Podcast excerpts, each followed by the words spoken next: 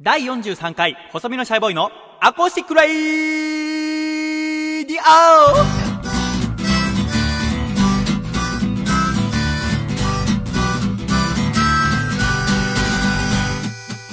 シャイ皆様ご無沙汰しております。細身のシャイボーイ佐藤孝義です。細身のシャイボーイのアコースティックラジオ。この番組は神奈川県横浜市戸塚区にあります私の部屋からお送りしてまいります。そしてこの番組の構成作家はこの人です。どうも、ジャーギジョージです。よろしくお願いします。ジャーギジョージ先生今回もよろしくお願いいたしますお願いします。ということで本日はなんとですね、はい朝から外は雪が降っておりましてはい。今でも寒いですよね寒いです。この冬一番の寒さと言ってもいいかもしれませんが、はい。最初今日もしかしたらねジャーゲージョージ来れないかもしれないと思ってましたがなんか早めに雨に変わりまして、はいなんとか電車は平気だったというところでございますがいかがですか？いや、ひ 雪は 雪はね、あの、まあ、僕、今日あれですね、駅からこう歩いてきたんですけども、うん。非常に積もっており、うん。危険だなと 感じあましたけども。のいつもはその東戸塚駅まで私が車で迎えに行くんですけれども、今日はちょっと路面が凍っててそうで車が出せないということで初めて歩いてきたの。そうですね。ね。初めてです、初めてねです。すごく楽でした私としては。ありがたいけど。まあねまあ、はい。雪がなくなればこれからまあでもなんかパーソナリティのことを思えばちょっと腰が。お互いねでも腰といえばさ、まあ、確かに我々足腰が悪いじゃないはい。いつもでいつも収録はこの私の部屋の床にねあのフローリングに、えーその上にヨガマットを引いて、はい。でクッションを引いてそこ要はもう床に座ってで喋っておりましたがなんとアコラジ的に今日革命の日ですねジャーギジョージそうですね。なんとですね、まあ、アコラジ冬祭りも終わって、はいで私にちょっといろいろお金が入ったと、はいで私はこうイベントとかであの得たお金は全てこうラジオや音楽の方に還元するって言っておりましたが今回ですねなんとジャーゲジョージさんの目の前にはこう新しいマイクスタンド、はい。ね、ポップアップってあとこう音っていうあの息をマイクに入らないようにする新しいやつとかはい。あとマイクもね SM58 っていう少し手話のいいやつになったりとかはい。でも何が一番変わってますかジャーゲジョージさん。え？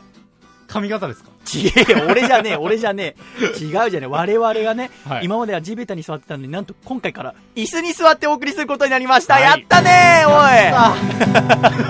い。聞いてる方は全然わかんないでしょうけどもう椅子に座ってね喋るの夢だったんだよね。全然違いますね。やっぱ全然違うね、はい。あのジャーゲジョージ側の椅子はこうなんか折りたたみ用の椅子をね、はい。セットしまして。で私はいつもあのデスクにある椅子を使ってでマイクスタンドをねあのでっかいマイクスタンドをまた使いましてですね喋ってるということで腰への負担が本当半分になったぐらい、そうですね。え。はい。非常にこのスタジオはいいですよ。えでもあのどっちがいいのかなとは思ったのその喋った感じとして、はいい、つもみたいにこう地べたに座ってお送りするのとちょっと座ってね喋るのどっちがいいのか、まあ、今回の放送をもって判断するそうですね。もし今回の出来が悪かったら来週からまた地べたに 戻ることになります。じゃあ頑張ろう。頑張ります。今週は。ねちょっと頑張りましょう、ということでさっきちょっとお話にもありましたが前回第42回細めのしゃべのアコースティックラジオは1月18日に東京カルチャーカルチャーにて行われてアコラジ冬祭り2015の様子をお送りしました。ジャーギジョージ、はい。いい祭りでしたね。いや、よかったです。もう今回本当にお客様がたくさん来てくださって、もう無事終わりましたが、はい。改めて聞き返してみていかがでしたか？そうですね、やっぱりその盛り上がりというか、うん。まあ、僕のトークは とんでもないことになってまあ、ジャーギジョョージさんが夏祭りに引き続き、はい。オープニングで前説をしていただきましたが、やっぱね、あの、抜群に面白くないですよね。だってさ、あのーびっくりしたのはさ、はい。ジャーギジョージはその、本番前に、あの大便のね、個室の方に入って、用を足してたら、鍵をかけ忘れて、はい。アコラジックがこう開けちゃって、はい。ハッとするっていう、抜群のエピソードを引っ提げての前説だったわけじゃん。そうですはん難しいともあんだけつまんなくするのは。すごいよね。いやーねやっぱりトークって難しいですねなんか落ち込んじゃった編集して改めて聞いてて あの一応だってさ、はいあの僕フリートークを毎週アコラジではすることにしているわけじゃないで頑張ってさ、考えてさでたまにジャーギジョージにさ相談とかしながらさ、はい。まあ、こういう構成にしよっかなあそれだったらいいと思いますよ。何をそうしたらいいと思いますよだよお前。上から言ってくれるな。あの喋りしかできない男が。ぜひまだ聞かれてない方は前回第42回のねアコラジ聞いていただきたい。であのあのその放送を聞いていただいて楽しかったなって方はぜひですね映像の方もあの YouTube に私あの動画アップしましたので、はい。ただその動画の方にはあまりに酷だったのでジャーゲさんの前説は載ってません。ちょっと載せようかと思ったんですけど。いや僕も確認してね、うん。ああよかった。まずそこを動画の出来がどうとかじゃなくて、はい。自分の喋りが入ってないっていうところです、ちょっとねでもね抜群に面白いっちゃ面白いんですよ。ジャーゲさんの入場がねこうジャーゲさんのラップから入ってきて、で前説。だからちょっとねこの1週間のうちにジャーゲさんの入場そしてその抜群のトークのとこだけを切り出したとっておきの動画をちょっとアップロードしたいと思いますね。それもまたちょっと楽しみにしていただきたいと思いますが、でもね、アコラ実行の方々からメールも来ております。えー例えばこちら横浜市の江藤さん。この方はね、実際にあの、アコラジ冬祭り来てくださったみたいでございます。愛しの細見さん、敵のジャーゲさん、こんばんは。こんばんはこん。ばんはアコラジ冬祭り参加させていただきました。とってもとっても楽しかったです。ゲストのコーナーが盛りだくさんで、えー2時間で収まりきらない内容だと思いました。えー個人的には、アコラジクイズとゲストの皆さんが一人一人ラジオパーソナリティをやる企画が最高に面白かったです。最後に細見さん、ジャーゲさん、すべてのスタッフ、ゲストの皆さん、そしてアコラジックの皆さん、本当にお疲れ様でしたといただきました。あの、まあ、企画としてアコラジクイズとゲストの皆さん一人一人がラジオパーソナリティをやるものが面白かったですって書いてあるけど企画ってこの2つしかやってない気がするんですよねそうですよね。まあまあライブブとかもあったか。まあまあ。まあそんなこともありなまあ、だから楽しんでいただけたってことで。ありがたいね、ありがとうございます。またね、あの、実際当日会場には行けなかったけど、前回のアコラジを聞いて、えー感想くださった方もいます。埼玉県ラジオネームタコイカじゃんけんさん、細見さん、ジャーゲさん、シャイ、シャイ、シャイ。アコラジ冬祭り2015、拝聴させていただきました。イベントには参加できませんでしたが、臨場感たっぷりの音源を聞いて非常に楽しませていただきました。ジャーゲさんのどこか浮き足だったようなオープニングトークから始まり、クイズあり、アコラジオオールスターズのミニラジオありと、聞いていてもあっという間のエンディングでございました。その中でも、アコラジオオールスターズの方々が、細見さんの曲を熱唱していたのですが、え笹鎌さんの横浜が特に印象的でした。横浜は女性が歌うと歌詞の趣が変わってとても素敵でした。次回のアコラジ祭りにはぜひ参加できるよう、家族、かっこ妻を今からアコラジっ子にするべく洗脳していきます。次回のアコラジ祭り開催を期待しておりますので、ぜひぜひよろしくお願いいたしますといただきました。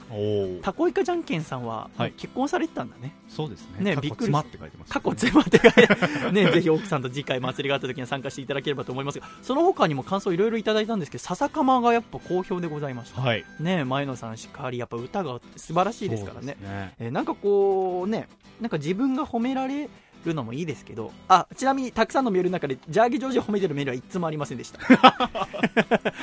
なかったですね、まあ、我々は引き立て役ということでねそうですね。えーそれでいいじゃないですかね、えーラジオネームヤンシーシーモンレール法鹿児島。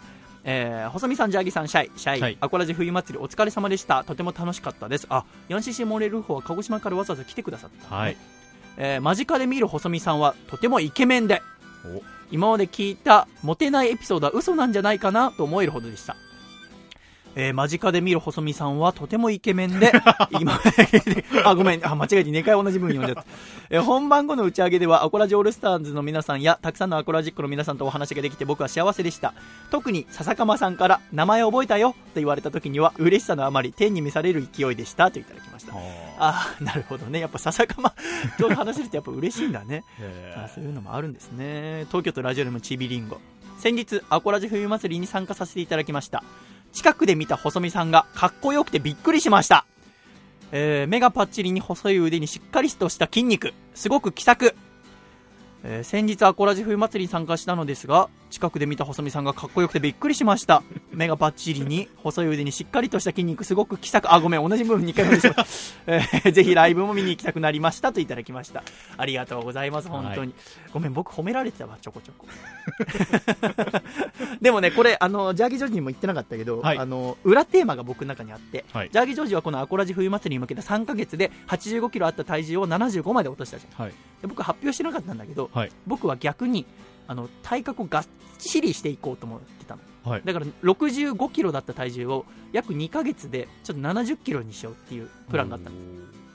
ただあのアコラジ冬祭りの前日に測った69キロで1キロ足りなかったから、はい。あの行ってなかったんだけどさっき体重測ったらですねあの71キロにおおちょっとオーバーしちゃうっていうあの、アコラジ冬祭りで皆さんからいろいろあの、なかなかね、69キロから増えなかったの。どんだけ食べても。ただ、アコラジ冬祭りってたくさんお菓子いただいて、はいおかげさまであの、増えました。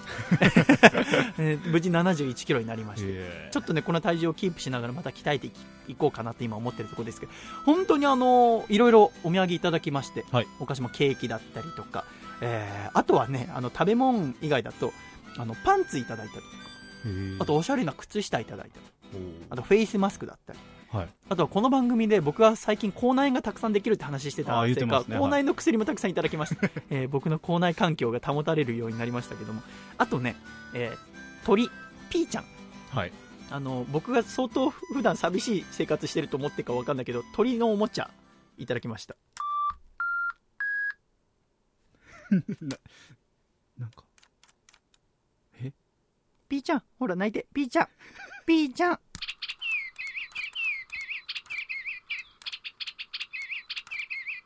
ああそうか。俺もねやっぱり雪が降るっていうのは予想してなかったけどね。やっぱりピーちゃんもやっぱ南国生まれだからびっくりしちゃったんだ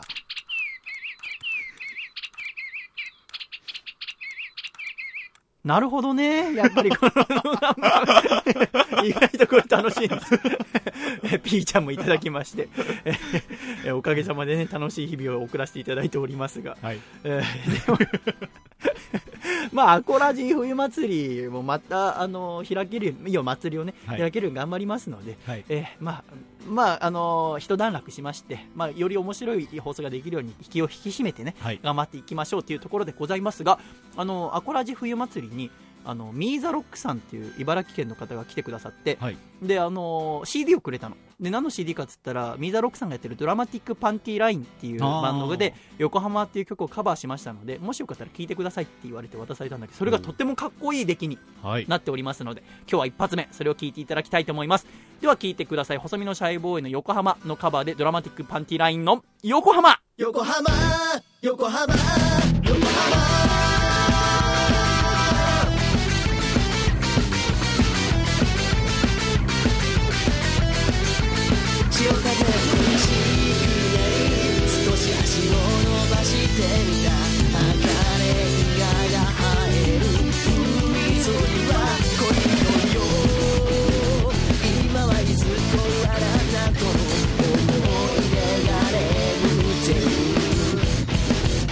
誰より愛されてると信じてた離れる気持ち気づかず横浜横浜が揺れる汽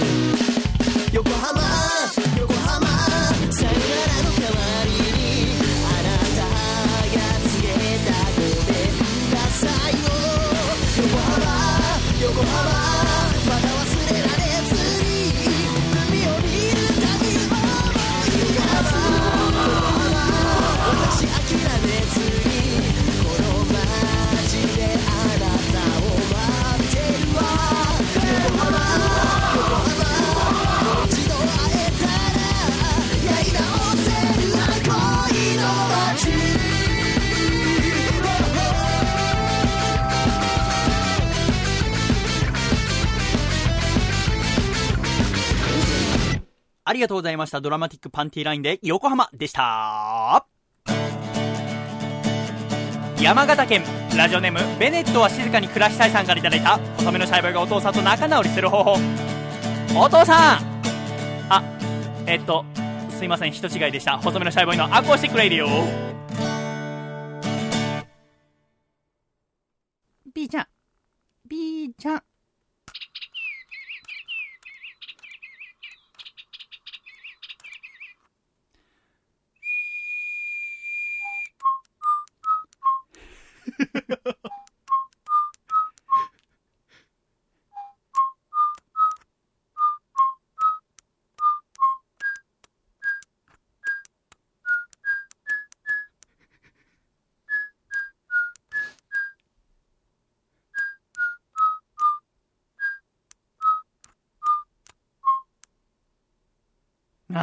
よくできました、B ちゃん。よく歌いました。あら、あ、あ、あそう。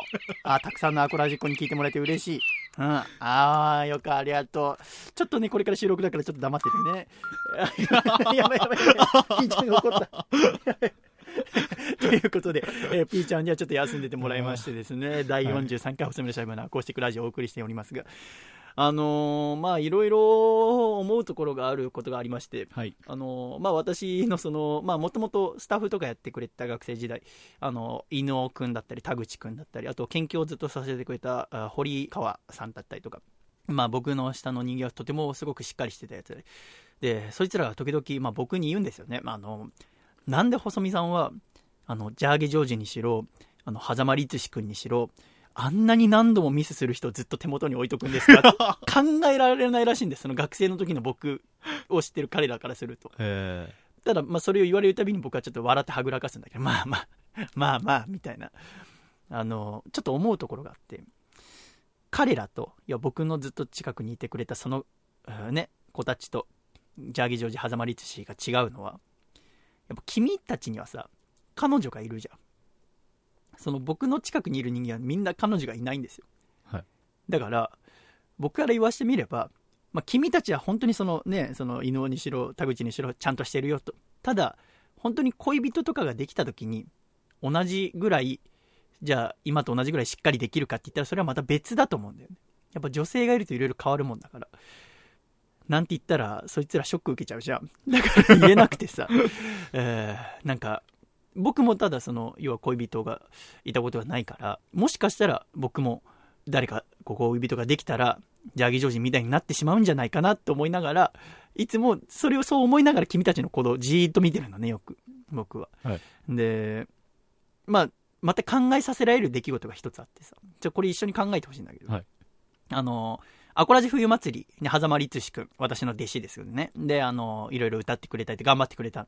で、そのアコラジ冬祭りに、あの、狭間の彼女の愛花ちゃんが来てたの。はいで愛花ちゃんとってもいい子だったじゃない。そうですねすごく可愛らしくて、はいね、狭間の一つ年下でさ、うわ、ななんで狭間なんだろうなと思って。俺にしとけばいいのにと思いながら、まあ、愛花ちゃんともいろいろ喋ったりして。で、せっかくのお台場。で、イベント終わったのまだ夕方だったから。で、まあ、デートしてきなよって僕言ったの。だから、あの、会場の片付けとかはいいから、あの、お前ちょっと先出て、もう愛花ちゃんとデートしてこいっつって。で、出てったのね。はい。で、お台場。まあ、どこ行ったか分かんないけど、まあ、お台場のあのね、パレットタウンとかいろいろあるじゃない。あの、はいありますね遊ぶとこはさ、はいで、デートしてたんだ。で、まあ、ここからまあ、考えてほしいんだけど、こう、遊んでる途中に狭間が、iPod がないことに気づいたんだって。ほあ、やべ、カルチャーカルチャーに忘れたって。要は、カルチャーカルチャー出てから1時間ぐらい経ってから。はいもし君が狭間だったら、どうする？要はデートをしていて、はい彼女と久しぶりのデート、お台場。ね。で、遊んでる途中で、せあ、楽しいな、楽しいな。で、ふと気づく。iPod がない。はい。あカルチャーカルチャーに忘れた。ってなったらどうする？まず、その iPod がないということをうん。彼女に伝えてから、はあ、はあ、はえっ、と、カルチャーカルチャーに連絡します。あ。はあ。で、もしあるのならば、うん。えー彼女に謝ってうん一緒に取りに行きます。うーん。あの、あの、びっくりするぐらい、あの、僕の欲しい答えをもらえたんで、びっくりしちゃったんだけど、っていうのも、やっぱり、ジャーゲジョージと狭間はやっぱ似てるんだよね。ほ僕だったら、僕だったら、ないって気づいた時点で、はい。彼女に iPod を忘れてしまったので、取ってきますって言って、一人で取りに行く。彼女はそのお店かなんかでお茶かなん飲んでてもらって、一はい。人で行ってで取って帰ってくる。っていうのもだってイベントが終わってさ、お店の人たちは会場の片付けをしたり、はいあの厨房の人はね、その厨房のあの店じまいはしてるわけじゃんか。そうですね。で、電話してさ、iPod がないです、ありますかって言うってことは、楽屋を探してくれって言ってるのと同じでしょそうですね。はい。その手間をさ、かけさせるってことを考えたら、僕はね、電話なんて絶対しないんだよね。だから、ジャーゲジョージ的、要は、君たちは彼女のことをやっぱ大事に、やっぱ第一に思うから、はい。彼女とせっかく遊べている。で、せっかくだから楽しい思いをしてほしいということで、あの、少しでも彼女を悪い思いさせないために、要は電話して、会ったら取りに行く。なかったらまた別の手立てを考えるってこと。はい。でも電話してる時点で、大人が動くじゃん、あっちで。はい。探すじゃん。それはだってイベントをやらせてもらったさ、会場にさ、ちょっとお手数をおかけしてしまうことに。はい。しかも、狭間の立場からすると、狭間の師匠の私、細身のシャイボーイが、やっと開いたイベントで会場貸していただいたはいっていう場所なわけじゃんか。その手間をかけさせるってことは、僕は考えられないんだよ。なるほど。やっちゃったって顔してるけど。でね、あの、で、実際、狭間は電話をかけたの。はい。まあ、だから一緒よ、君の答え。全く全く同じ行動を取ったわけですね全く同じ行動をこう電話かけて、はいもしもしって、狭間律師で先ほどありがとうございましたってって。で、ちょっと楽屋に、あの、iPod 忘れてしまったようなんですけども、見ていただけませんか？ってはい。言って見てもらう。で、その時に、あの、僕は、まだね、片付けをしてたの。会場にいたの。だから楽屋で、はいあの、笹かまとかに片付け、手伝ってもらって片付けをしてたの。そしたらスタッフさんが走って入ってきて、はいあの、狭間律師さんが iPod を忘れたって言うんですけど、どっかありませんでしたかって言って。はいで、みんなで大捜索よ。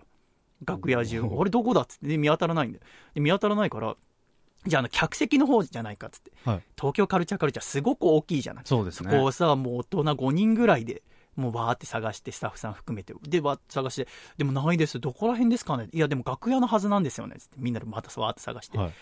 でね、私ちょっと嫌な予感がし始めたの。僕ね、あの、よくさ、人によってはさ、あの、遊んでる途中とかに、はいあれ？携帯なくしちゃったとかさ、はいあれ？鍵ないとか、あ、財布落としたとか言ってさ、なんかわたわた言った末にポケットに入ったりすることあるじゃないですか。ありますね。カバンの中にとか。はい俺、だんだん嫌な予感してきて、お前、お前、まさかな？って思って。で、一回電話切って、はいで、またみんなで一緒にサムケーム探して、で、またあっちからかかってきて、どうですか？みたいな。いや、でもないんですよね、みたいなこと言ってたら、はっ？みたいな。すいません、ポケットの中にありました。もう、か、もうすげえ空気になってさ、一回。もう、殺してやるみたいな。みんな、あの、いがぐり頭。で、僕はもう血の気引いちゃって、はい僕は怒るとかの前に、はい。会場の人怒らしちゃったと思って。一緒にこう探させてってことですね。そうそうそうそう。はやっべえと思って必死に謝ってさ。で、あの、電話口の狭間に、お前どうなるか覚えとけよ、みたいなことを言うのを会場の人に聞かせて、ちょっと笑いを取るみたいなギャグを言ったりして、まあ東京カルチャーカルチャーの人みんな優しかったから、はい。あの、大丈夫だったとは思うんだけど、でもね、やっぱり、あの、彼女がいるからなのか、それとも君たちのもともと生まれ持ってのものなのかはわからないけども、やっぱ僕とは違う考え方、行動するなって思ったんだよね。でね、まあ今の狭間くんのパターン。はい。で、もう一つはまあジャーゲくんのパターンなんだけど、君、イベント終わってからさ、はいあの、スパムを踏んだでしょ？はい。ありましたね。あのちょっと説明してくれますか？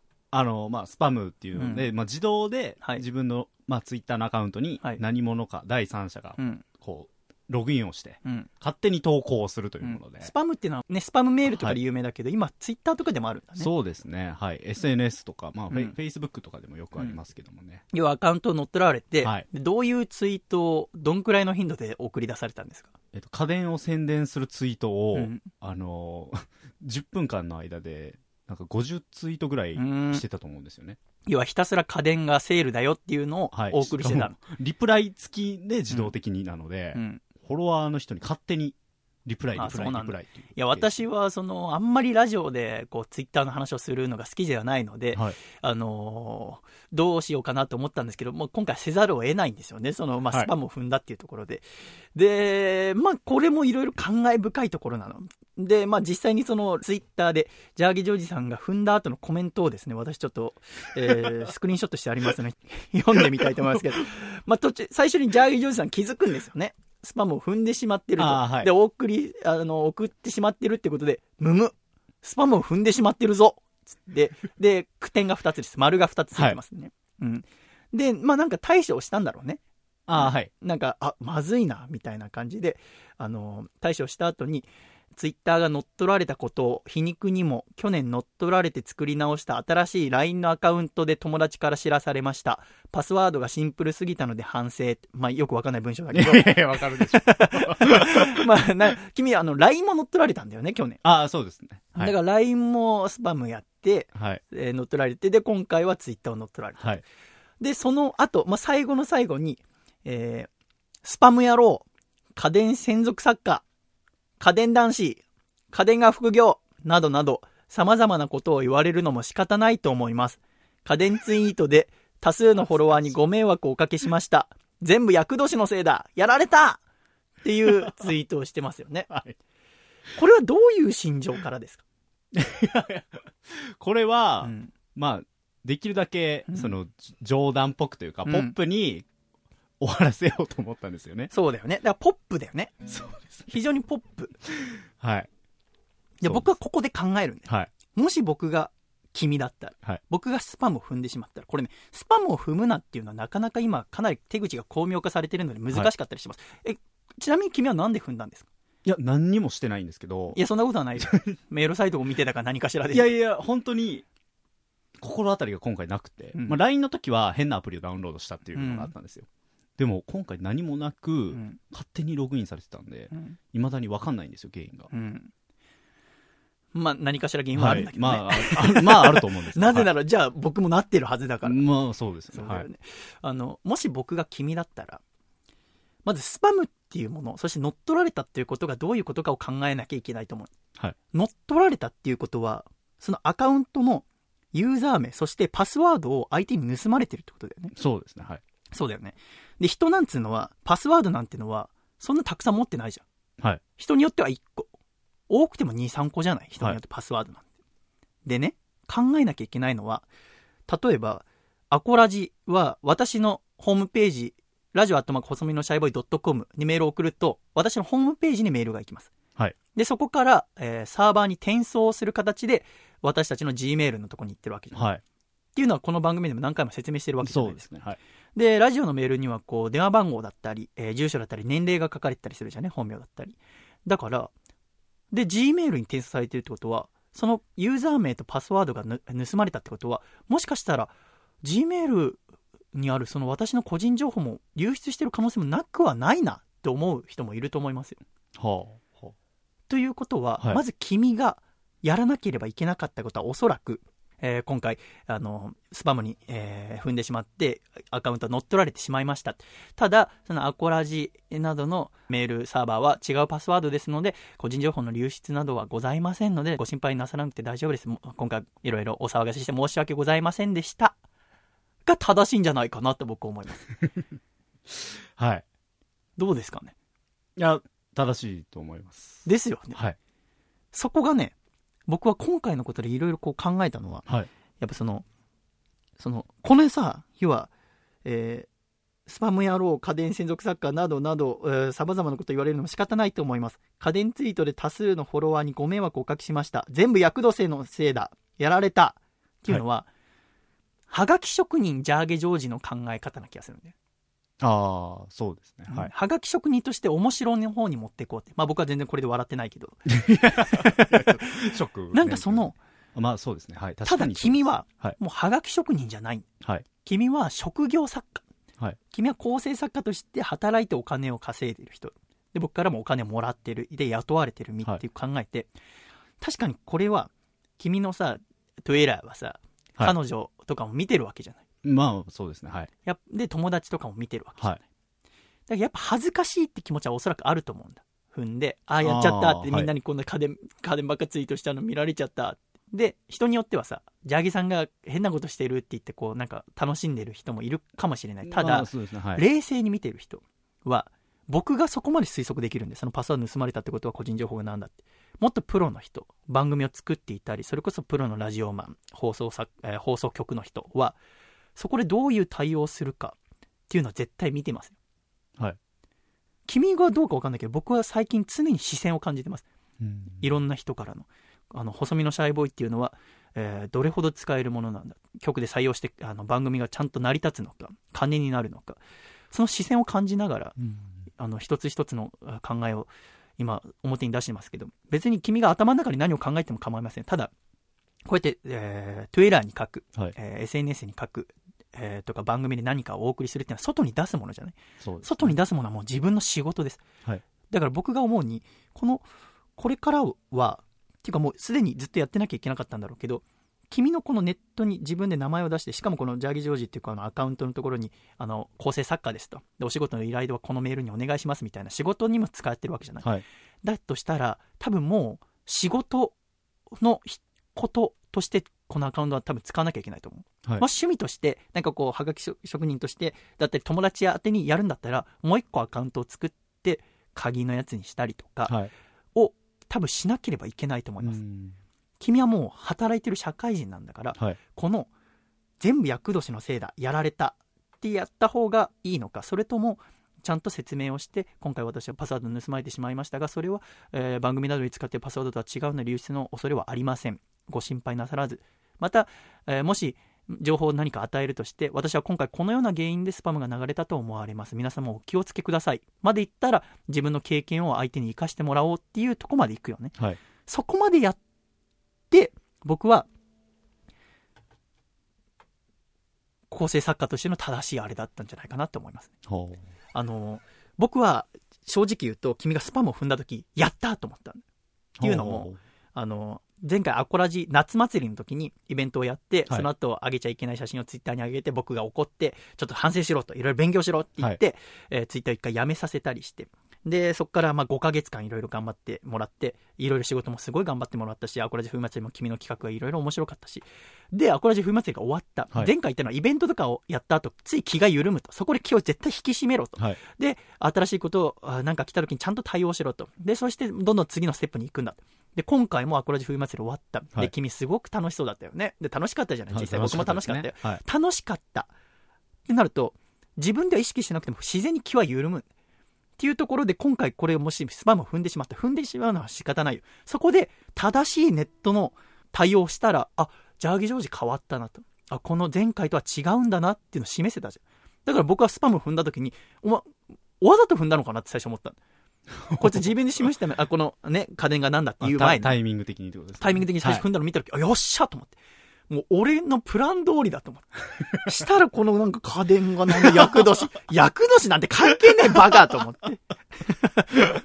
でそこはちょっとがっかり。はい正直、シャイさんがっかりでした。いや確かにうんわかります言ってることはあのーなんかね、あのーまあ、ちょっと僕も一緒に反省しなきゃいけないなと思ったのは、はい今回まあこうやって、まあ一つまあミスだと僕は思うんだけど、あのー僕は本当はね、アコラジ冬祭りまで君がツイッターやるのをやめさせて、で、アコラジ冬祭り成功させて、頑張ったね。で、えーとても良かったよ。で、イベント内で、じゃあジャーギー・ジョージさんのそういうのも全部解禁でいいですね。イエーイっていう一個考えた。ただ、はい去年の11月か12月に結構アコラジっ子から、細見さんひどいって。あの、ジャーギ・ジョージさんのツイッターを禁じてしまって、仕事にも伝え、使いたいだろうに、そんな本読むとか意味あるんですか？みたいなメールが結構来てて。で、僕が多分、えー、怖がった。あと、アコラジっ子の顔色を伺ったんだと思う。アコラジっ子に嫌われたくないと思って、じゃあジャーギ・ジョージもういいよって言ってしまった。諸子貫徹すればよかったのに、アコラジっ子の機嫌を伺って、最初に決めたことを曲げてしまった僕の弱い心のせいで、中途半端なところで11月だったか12月だったかでいいよって言ってしまった。もしそれをしてなかったら、こうイベントが終わって、あ、じゃあ僕は注意しなきゃいけないんだなって君はきっと思って、今回こういうことはなんなかったと思うんだよね。だからね、ちょっと僕も反省しなきゃいけないところ。だから、えーリスナーに嫌われるからとかそういうことは別に気にせずに、あえーまあもちろんリスナーが楽しむ番組は作るべきだけど、はい最初自分で決めたことを、えー相手の顔色を伺って変えるのは良くないなっていう、まあ僕も学んだところでありました。えーあとはね、もう一個言うと、君はあの先日ちょっとツイッター上で、えーまた騒動が一個あったっていうのだと、新宿駅で、あの、通り魔があったよあーはいあったでしょ、通り魔があったよっつって、新宿で。で、それを君はね、リツイートして、はいえー新宿で通り魔か、怖いな、みたいなこと書いたじゃん。あれ、結果的にどうでしたか？デマでしたね。そうだね。はい。あのー放送に関わる人間として、はい。あの、デマを広げるっていうのは絶対にやっちゃダメです。はい。何度も言ってるけど、私たちは、あもともと僕の、えー音楽を、あラジオを始めたきっかけは、やっぱ、あ地震がきっかけです。で、次地震、大きな地震があった時に人の役に立ちたいと思ってこの番組に立ち上げました。えー阪神大震災の時の資料をいろいろ読むと、やっぱり地震が起きてから、えー約1週間の間、様々な、えーデマが広がります。えーそこでメディアもちゃんとした情報をなかなか得ることができなかったっていうのを教訓を生かして、まあ、あ2011年の地震の時はそこまで、えーデマというものが広がってなかったように思います。それでも少しありましたけどね。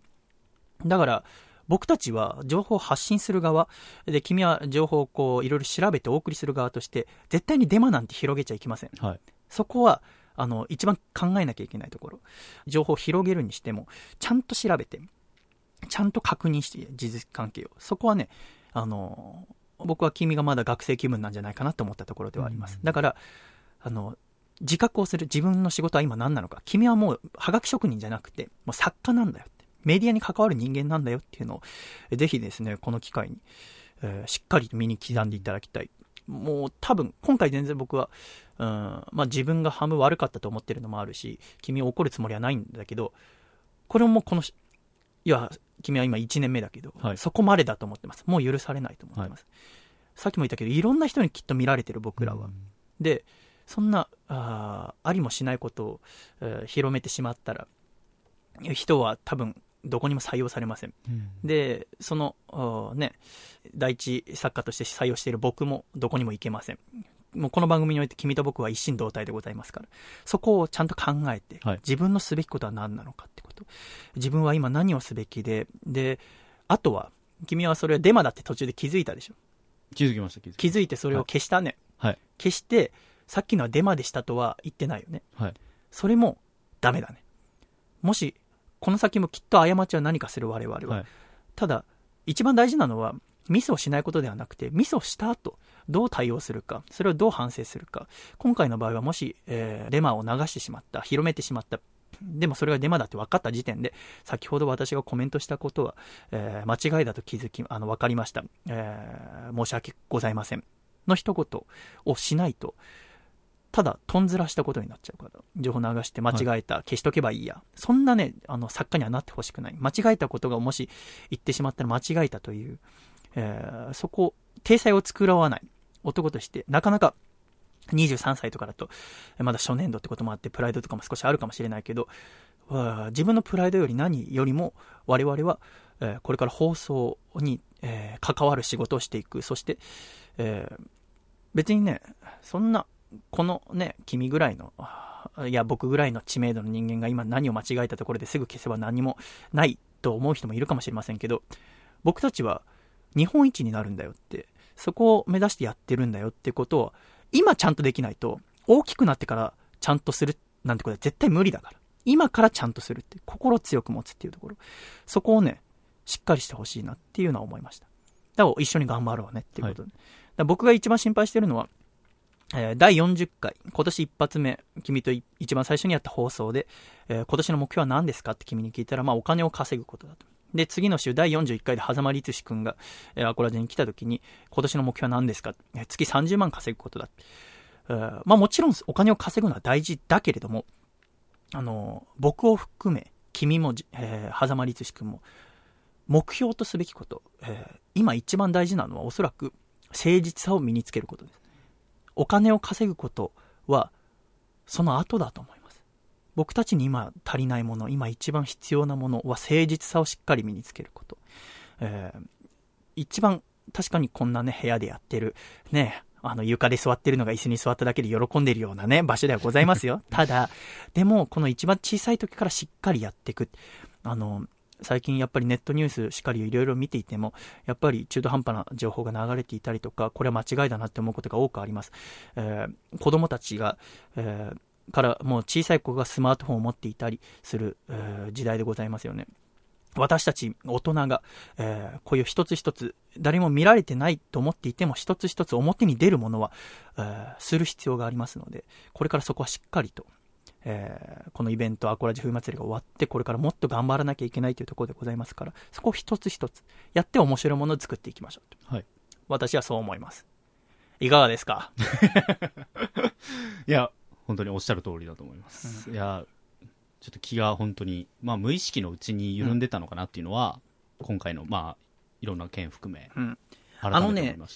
あの、あれやった方がいいよ。僕はイベントとかワンマンライブが終わった後、お客さんが全部いなくなった後に、で自分の頬を引っ叩いて、はい。っていう思うんで。これは別に痛みを与えることに意味があるんじゃなくて、あの、イベントとかこう、何か成功した後に決まったことを絶対するの。自分の中で。決まったことを一つして気持ちをリセットする。ゼロに戻す。っていうのをやった方がいいですよ。そうしないとやっぱりどんだけちゃんとしようと思ってても、やっぱりなんかいいことがあったり、はいイベントみたいなものが成功したり、番組が成功したりすると、なんかいい気分になってしまいますので、うん。僕らは別に芸能人でも何でもないよと。で、君はあくまで裏方の人間なんだよって。はい。僕も今、えー地べたから頑張ってやってる人間なんだよって。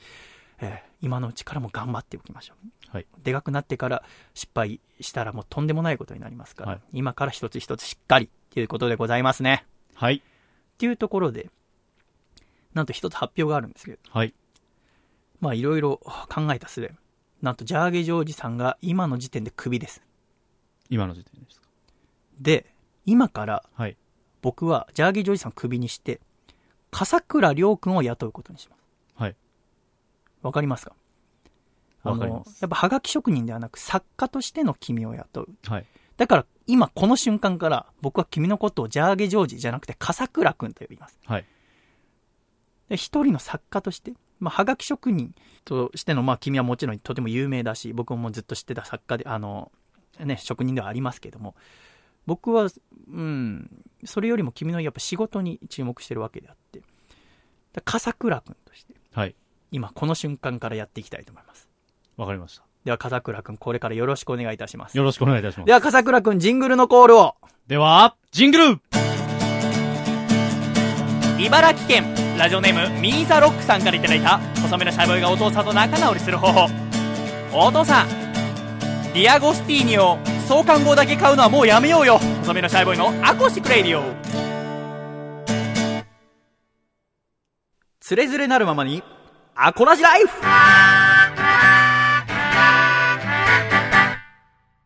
つれづれなるままにアコラジライフ。このコーナーは、アコラジっ子からいただいた日々の生活や、ふと疑問に思ったことなど、番組へのお便りを紹介していくコーナーで、かす、笠倉はい、笠倉です。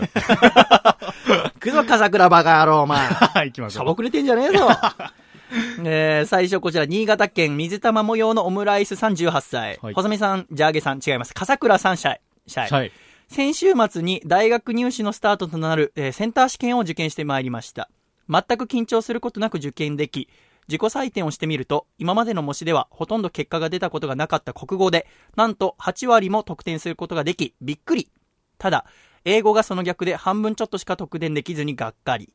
でもこれがゴールではないので、本番の次第受験に向けて気持ちを入れ替えて頑張ります。もしよければ、ここで合格報告もさせていただけたらなと思います。といただきました。はい。なんかこう、受験に関するメールが来ると、がぜんラジオっぽさが出ますよね。まあ、はい、そうですね。なんか受験勉強のしてた時の思い出とかありますか？僕は受験勉強しながらずっとラジオを聞いてました。ああ。はい。あれってどうなの？やめた方がいいと思います。僕、あの、もう高校の時にラジオ聞いて、まあはい勉強してて、えーやっぱこれ、もう高2ぐらいの時に、あの、これは無理だなと思ったんだよね。うん僕、ラジオの方にも頭8割持ってっちゃうから、はい。これもうじで、どんどんラジオはさ、聞きたいわけじゃない？はい。ラジオを聞くのはやめたくないから、僕の場合。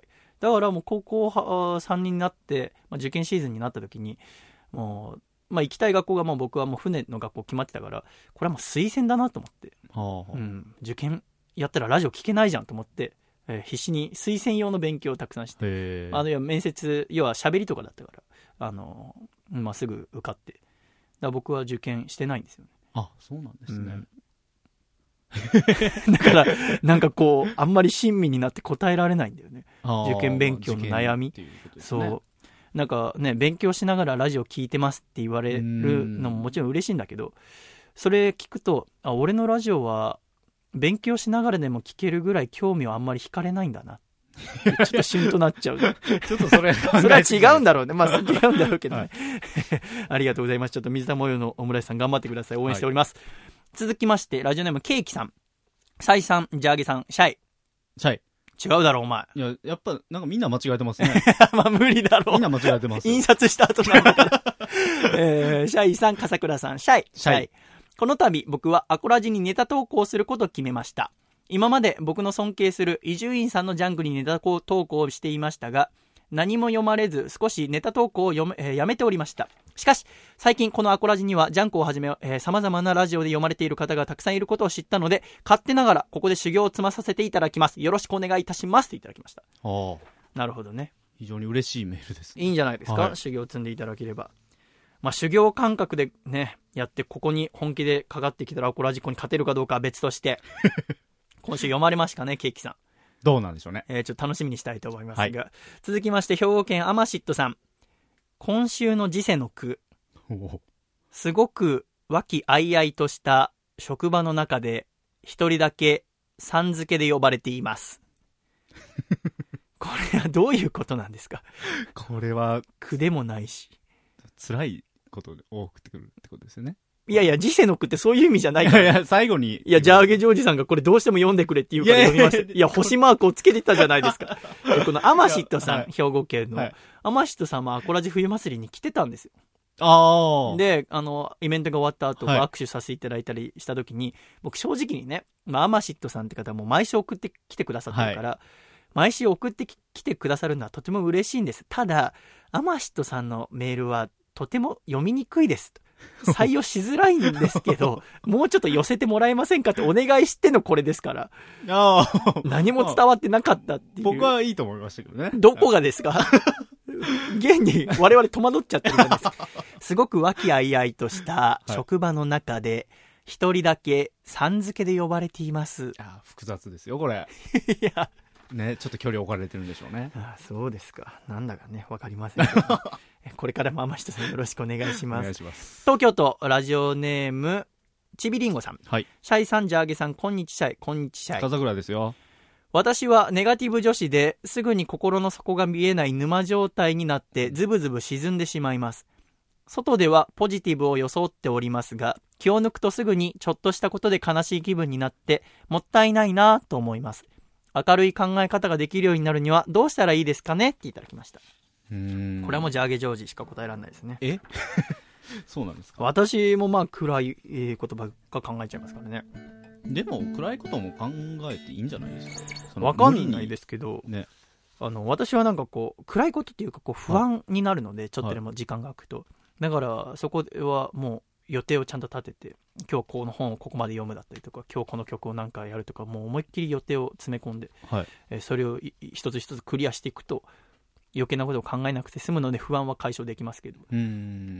悲しい気分になってしまう。気を抜くと。だ気を抜くとすぐに悲しい気分になってしまうなら、気を抜かなきゃいいんですよね。常に何かやってればいいんじゃないですかね、私と一緒に。明るい考え方ができるようになるにはどうしたらいいですかねっていう質問に対しては、答えは分かりませんです。一緒に悩んでいきましょう。えー続きまして、沖縄県、ラジオネームおっぱい怖いさんからいただきました。えー散財しすぎたせいで、お米とわずかなお金しか手元にありません。ご飯が進むおかずを教えてください。いかがですか？ご飯が進むおかず。はい。19歳がご飯が進むおかずについて悩んでんだよ。ああ、すごい悩んでるんですね。うん。僕は、あの、やっぱり、生姜焼きが好きですけどね。ああ、そうなの。はい。はあ、あんだけ、いろいろ言った後に生姜焼きが好きって言われると、やっぱイラッときます。あ生姜焼きですか。はい。私は、おでもこの子はわずかなお金しかないって言ってるんだよ。まあ、散財してしまったわけですからね。はい。私最近あの白ごまにハマってまして。白ごまですか？あのー島根に昨年の11月にライブ行った時にお土産で地元の方からい。ろいろもらって、白ごまをいったものになんか独特の味付け塩とねちょいと醤油味っぽいなんかパウダーみたいなのがかかっていて、へえ。それそのいりごまでご飯何杯でも食べれちゃいます。はであとはお客さんからいただいた名古屋のひつまぶしのふりかけあ一つ一つがすごく大きいんだけど、それが非常に美味しくて。最近だからすごく食べてます。なるほど。1日5食ぐらい食べてる。だから、途中途中で あの白米に、はいあの、ごまかけたり、ふりかけかけて、そうするとやっぱちょっと体が大きくなりますね。ね、とてもいいでございます。ぜひ試してみてください。ごま。えー、続きまして、東京都ラジオネームサランラップじゃ巻き足りないさんからいただきました。はい細身さん、ジャーギさん、シャイ、シャイ。シャイ。1月24日、ユニオンプロレス横浜ラジアントホール大会にて、アコラジオールスターズのミスターパーフェクト福田博選手がついに復帰いたしました。私もその試合を現地で見させてもらいました。約3ヶ月前に世界一安全なスポーツ、バブルサッカーで怪我をし、その後の予定が全て狂い、えー失意のどん底にいるミスターを見ていたので、なんだか感慨深いものがありました。アコラジのミスター、歌うミスター、バーテンダーをやるミスター、どれも大好きですが、やっぱりリングの上のミスターが一番かっこいいと思える瞬間でございました。アコラジっ子の皆さんには、ぜひユニオンプロレスに足を運んでほしいです。えーぜひ戦うミスターを見てほしいと思いました。今のユニオンプロレスはとても面白いです。ぜひ会場でミスターを一緒に応援しましょう。長文乱文失礼しました。といただきました。ということで、1月24日にですね、福田さんが復帰しました。おめでとうございます。おめでとうございます。もう私もこの福田さんの試合もあのリンガーナ担当させていただきましたが、やっぱりあのこの3ヶ月前にもバボーサッカーであの怪我をして、はいまあね、あの、失意のどん底にいたってことでございますけど、まあ、そこからね、必死にトレーニングをしてご飯たくさん食べて10キロ増やして、いや、強くなって復帰するという、うんそのね、精神はとても素晴らしいなって私は思いましたけども、まあ、ぜひですね、福田さんの試合見ていただきたいな。あの、アコラジで福田さんを知って、この日の大会見に来てくれた方もいて、あ。なんか素晴らしいなと思いましたよ。えすごく嬉しかったですし。ただ、まあ、ユニオンプロレス、まあ、すごく面白いですよ。面白いですけど、やっぱその、あん、うん、こんなこと言うと怒られるかもしれないですけど、あんま見に来てほしくはないんですよね。まあ、語弊があると言わない。いや、だから僕があたふたしてるから。あたふたしてる私あんま見られたくないんですよね。やっぱそう、やっぱ目の前でどんどんやっぱ状況が変わるわけじゃないですかすね。はい。だってさ、その、ね、リングアナってやっぱちょっと特殊な仕事で、で選手の人たちもさ、やっぱ必死に戦うんだよ。はい。でもやっぱ我々も戦っているんだよね。あの、かっこよくね、選手が引き立つようにコールをしようだってとか。だってこっちはさ、あの、全部の試合、だ全ずっとお客さんの前にいるわけじゃない。はいだ気が抜ける瞬間がないんだよね。選手の人はさ、戦って自分の試合が終わったら後ろに引っ込むわけじゃないでもこっちはそうはいかないわけじゃないですか。はいだからずっと私あたふたしてるんですよ。そういう私はあんま見られたくない。まあでも試合は面白いので、はい。ぜひ見に来ていただけたら嬉しいなと思いますけどね。うーん、プロレス。まあもうすぐ2月の15日には埼玉スーパーアリーナではい。DDT の大会もあります。そこでもあの福田さん出ますので、はい。ぜひぜひ見に行っていただけたらなと思いますけどね。あのーこの日の、あのーラジアント、まあ、前説もやらせていただいて、ちょっと喋ったんだけど、ラジアントホールは館内って場所にあって、はい。で、館内っていうのは、まあ、一個、一種特殊な場所であって、あのーまあ、幕末に、その、ペリーがやってきて、で、日米和親条約がぬ結ばれて、で、日米和親条約が結ばれた4年後に、日米、えー修好通商条約っていうのが結ばれて、日本で5個港が開かれたんだよね。あの、新潟だったり、長崎、はい函館、兵庫、で、最後は神奈川の横浜。で、この中で一番問題があったのが横浜です。あの、なぜかというと、江戸に近いからですよ。うん。要は、横浜を開いたら、こう、江戸に近いから、攻められてしまうんじゃないかって、一番心配なところが横浜だったんですね。だから、あの、関所を設けたの。いろいろな人がこう、出入りできないように。で、その関所の内側と外側で仕切られていて、で、例えば日本人はその関所の内側、いや、港側に入れないよって。で、外国人とね、あの、関わり合って、吉田松陰みたいにこう、ね、外国に行こうとする人が出たら危ないから。で、かつ、外国人も日本なんかあんまうろうろしないで、関所抜けて、ね、関所の外に行って、あの、江戸なんて行かれたらたまったもんじゃない。っていうのでできたのが、関所の内側。ということで、館内です。館内ですね。はい。それが館内の地名の由来です。だから館内っていう住所はないんです。あ、そうなんですね実際には。館内って駅はありますけど。まあ実際、今、その館内っていう駅の周りは陸地ですけど、まあ埋め立てたんでね。あの、当時は全部海で。で、だからその館内っていう場所は、日本人はなかなか入れる場所じゃなかったわけでう。んただ、その、ラジアントホールは、あの、当時の地図と照らし合わせてみると、館外なんだよ。へえ。で、館外なんだよね。でも館外っていう駅はないし、まあもちろん地名はないいから、もちろんそんなのどうでもいいっちゃいいんだけど、で僕はなんかこう、福田さんの試合を見てて、やっぱ胸にジーンとするもんがあったのは、うんだって160年前には、日本人と外国人が、こう寄り添うことなんて絶対できなかったんで、その考えにおいて。会うことは絶対なかった。はいそこにだってアメリカ人がね、来たりしたら、もう大変もう戦争だって攻めてきたぞってなってたんで。そこがですよ、160年だって160年なんてもうわずかな時ですよ、この地球の歴史に比べたら。まあはいその160年経って、ね、日本人の福田さんがですよ、まあ、日本人って言ったら怒られるのかもしれないけど、まあ、なんで、まあ、福田さんが、こう、アメリカ人だって言って、ノースコダライナ出身だって言って、プロレスのリングの上で、日本人とこう戦うわけですよ。はいあの、プロレスのリングの上で正々堂々とね。それってね、とってもなんかこう素晴らしいもの、平和だなって思うし、この平和を守っていかなきゃいけないなって改めて思いますよね。なんかそこは一人だけなんか一人で僕はジーンとしてましたよ。ああ、時代はこういろいろ巡っていいものになっていった。もう絶対戦争なんてしちゃいけないし、いつまでもこうやって福田さんみたいなアメリカ人っていう、だって当時日本人が俺アメリカ人だなんて言ったらまあ死罪ですよ。うん160年前死罪だったことが160年の時を超えて、今は正々堂々とみんなでこうキャーキャー言われてるわけ。で、福田さんが復帰して、で、えー福田さん今100キロになって、えーパウンド数に合わすと222パウンド。だから222パウンド、ミスターパーフェクト、福田博士ってコールしたらもうブワーって正常期色の紙テープが投げ込まれて、うんもうあんなにたくさんの紙テープ見たことなかったけど、愛されてるな。福田さんが愛されてることも嬉しかったし、うんかつ、えー歴史が、あこう、ね、回って、回って今になってることを感じた、えーことでもありました。えー本当に福田さんの応援、かつ、えーね、プロレスもぜひぜひ注目していただければなと思います。ということで、じゃあ一曲聴いていただきますか。では聴いてください。福田博士で、ミスターパーフェクト福田博士のテーマ。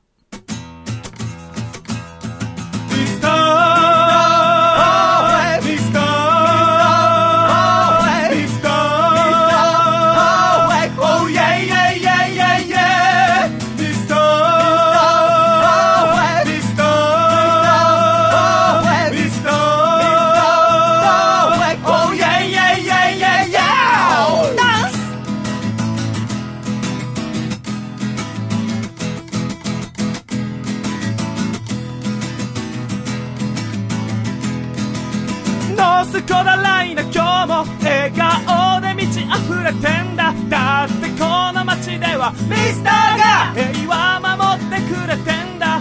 でも世界に目を向ければ泣いてる人がたくさんだ。こりゃ一大事だ。ミスターは笑顔にしか用がないんだ。西の空呼んでくれ。この僕の名前を。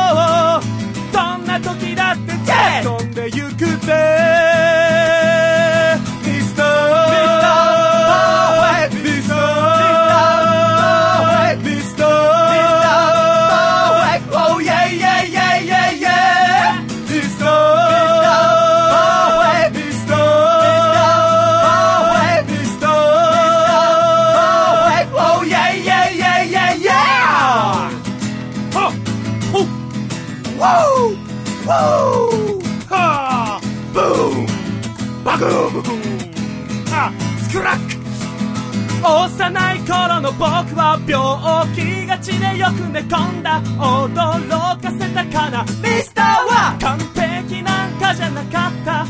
だが世界は求めていた。ニューヒーローを探していた。だから立ち上がった。ミスターは涙を見過ごせなかった。有事の際は呼んでくれ。この僕の名前を。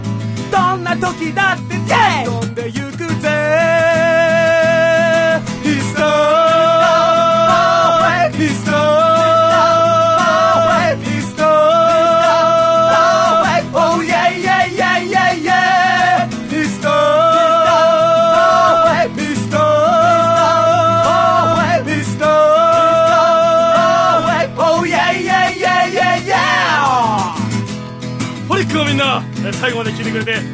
Thank you so much 辛い時悲しい時強大な悪と戦わねばならない時はこの曲を聴いて勇気を出してくれ。右のミスターパンチ左のミスターパンチそしてとどめはパーフェクトブレックスでスリーカウントだ。あーこのミスターがどんな敵でも倒してやるぜ。ありがとう。Thank you so much ドーン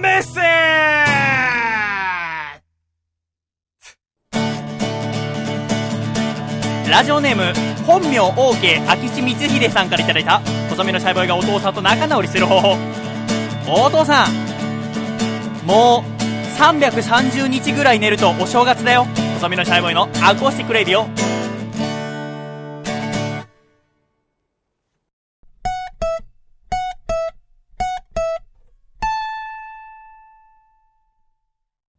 俺の人生をかけた人生をかけた人生をかけた人生をかけた人生のスタートです。見送りに来てほしいよ。君の人生をかけた人生をかけた人生をかけた人生をかけた人生のスタートじゃん。手を振るよジケラチョ。狭間つ師のスーパーハイパーイヤー。シャイということで、笠倉くん。はい。急ではありますが、はい、なんと、あの、今週から、狭間くんの箱番組が始まるんですよ。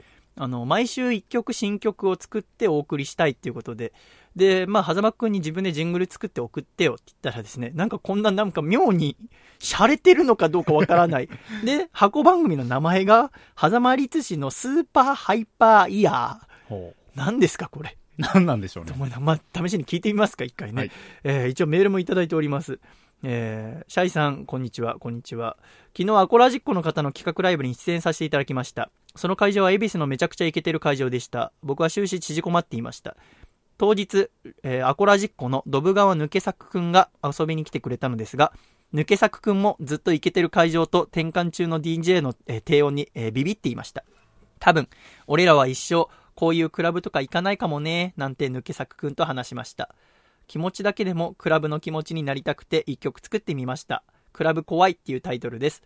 ちなみに、ソニーミュージックのオーディション1時に、ノーネンレナっていう曲で通過しました。皆さんの応援投票で次に進めるか決まります。もしよろしければごご協力よろしくお願いします。そしてすでにたくさんのアコラジックに投票いただいております。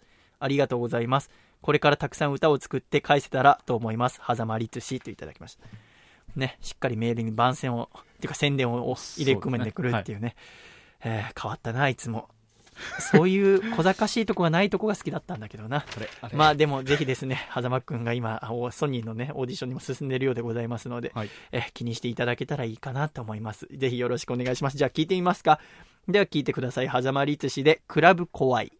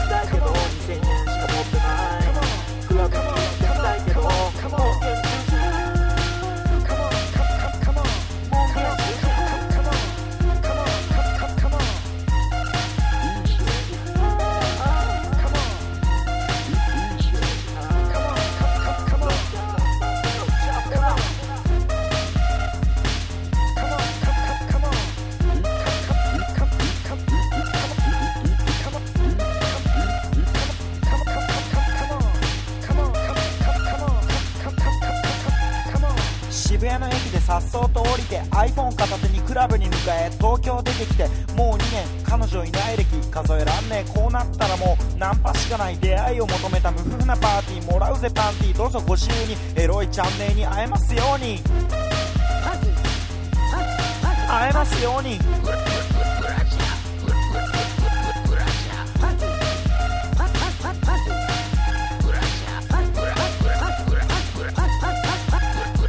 クラブの前っとぶらついてる吸えないタバコをふかしてみたりんなことしてても拉致が開かない勇気振り絞りいざか枕か ID チェックなんですか？それは免許証なんて僕持ってません。保険証しか持ってません。知ってて違います。怪しくないです。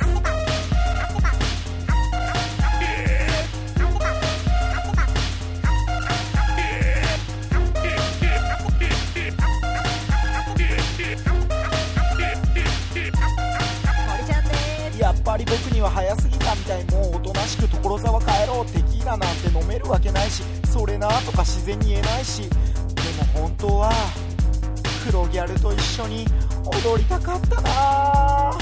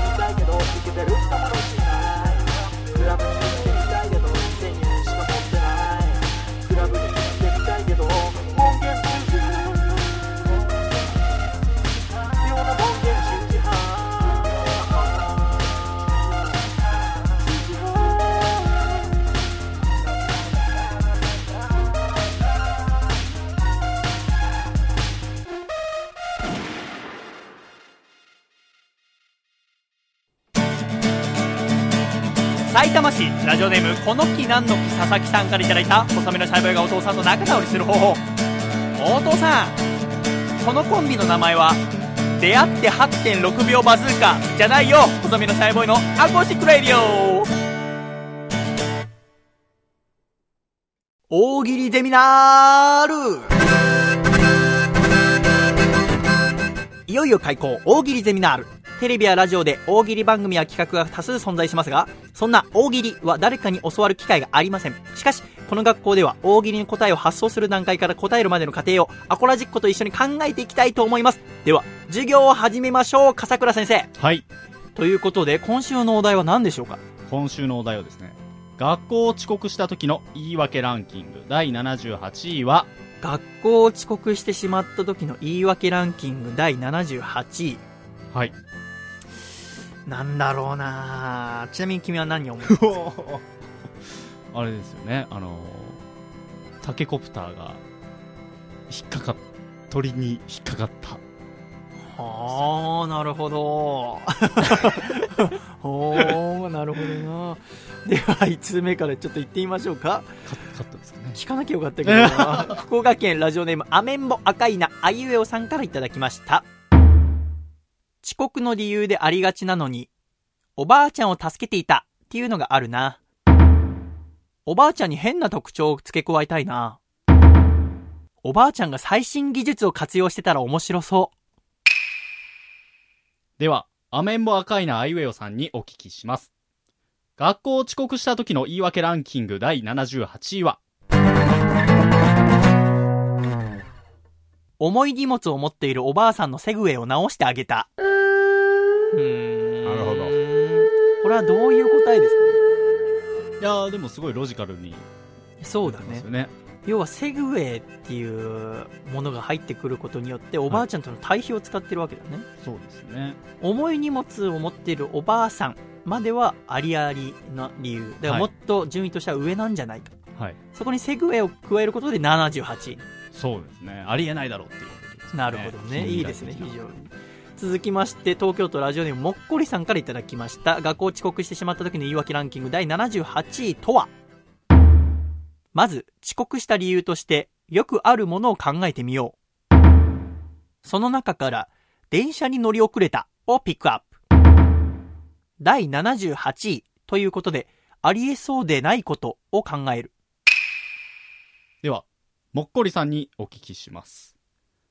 学校を遅刻した時の言い訳ランキング第78位とは？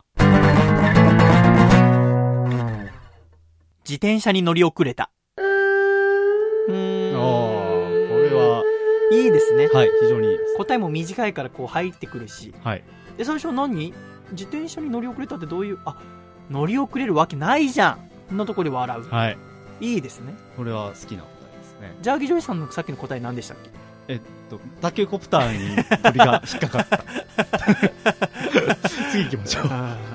続きましてラジオネームゴリラボックスさんからいただきました愛知県学校を遅刻してしまった時の言い訳ランキング第78位とは？学校に遅刻する 78A の理由は、実際にはあまり起きなさそうなことが予想される。実際には起きなさそうなのに、何度も起きたら面白そう。ドラマや映画でしか起きないことを考えてみよでは、ゴリラボックスさんにお聞きします。学校を遅刻した時の言い訳ランキング第78位とは？う。食パンを加えた転校生と3回ぶつかった。なるほど。そうか。まあ、食パンを加えて遅刻。まあ、ぶつかる。いや、恋の出会いのあれだよね。はい、よく漫画とかで描写がありますけどね。いや、食パンを加えたっていうところを加えることによって、登下校の絵が頭に浮かぶよね。はい。で、3回ぶつかったってどういうこと？しかも転校生。はいっていうところのごちゃごちゃで笑うっていうところ。そうですね。3回も。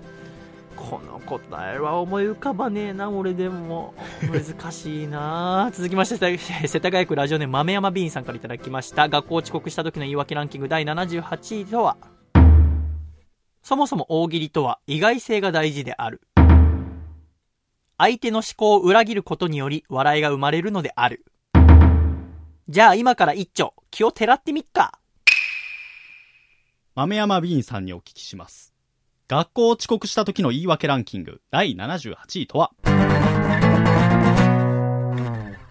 学校を遅刻した時の言い訳ランキング第64位のことを朝から2回もやってしまった。なるほどね。あーって思いましたね。64位かける2で78になるっていう。はい。64位ってなんだよのそう面白さ。意外性ですよね、これは。答えろよのとこだよ。さらに順位が出てくる。面白いね。はこれ、つ結構使い回しできそうだけどな。い。そうですね。うん。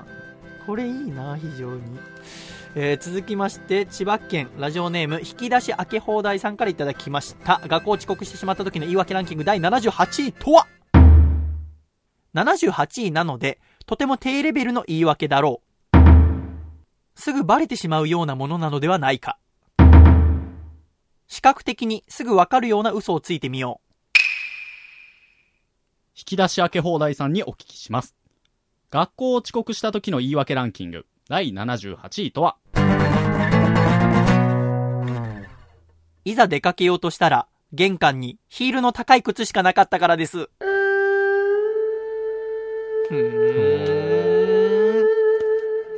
いざ出かけようとしたら玄関にヒールの高い靴しか、えー靴しかなかったから、遅刻した。78位、まあリアルな状況なんですかね。でもこれ男性でしょ？多分。せ引き出し開き放題さん。あ、男性だ。まあ男なのにヒールっていうところで笑う。実際にも遅れる要因もあるし、でもお前男、性別違うだろ。んのところだよだから女性なのに、えー、髭剃ってた。まあ、まあ髭はでも剃る人は剃るのか、そっか。まあでもそういうことですよね。もし女性だったらさ、答える人が女性でこれと同じ方式だったら、例えばなんだろう、低レベルの言い訳すぐバレてしまう。で、お前、性別違うだろうんう。だとしたら何が思い浮かびますか？同じ靴とかだと下下駄とかそういうことなんですかね？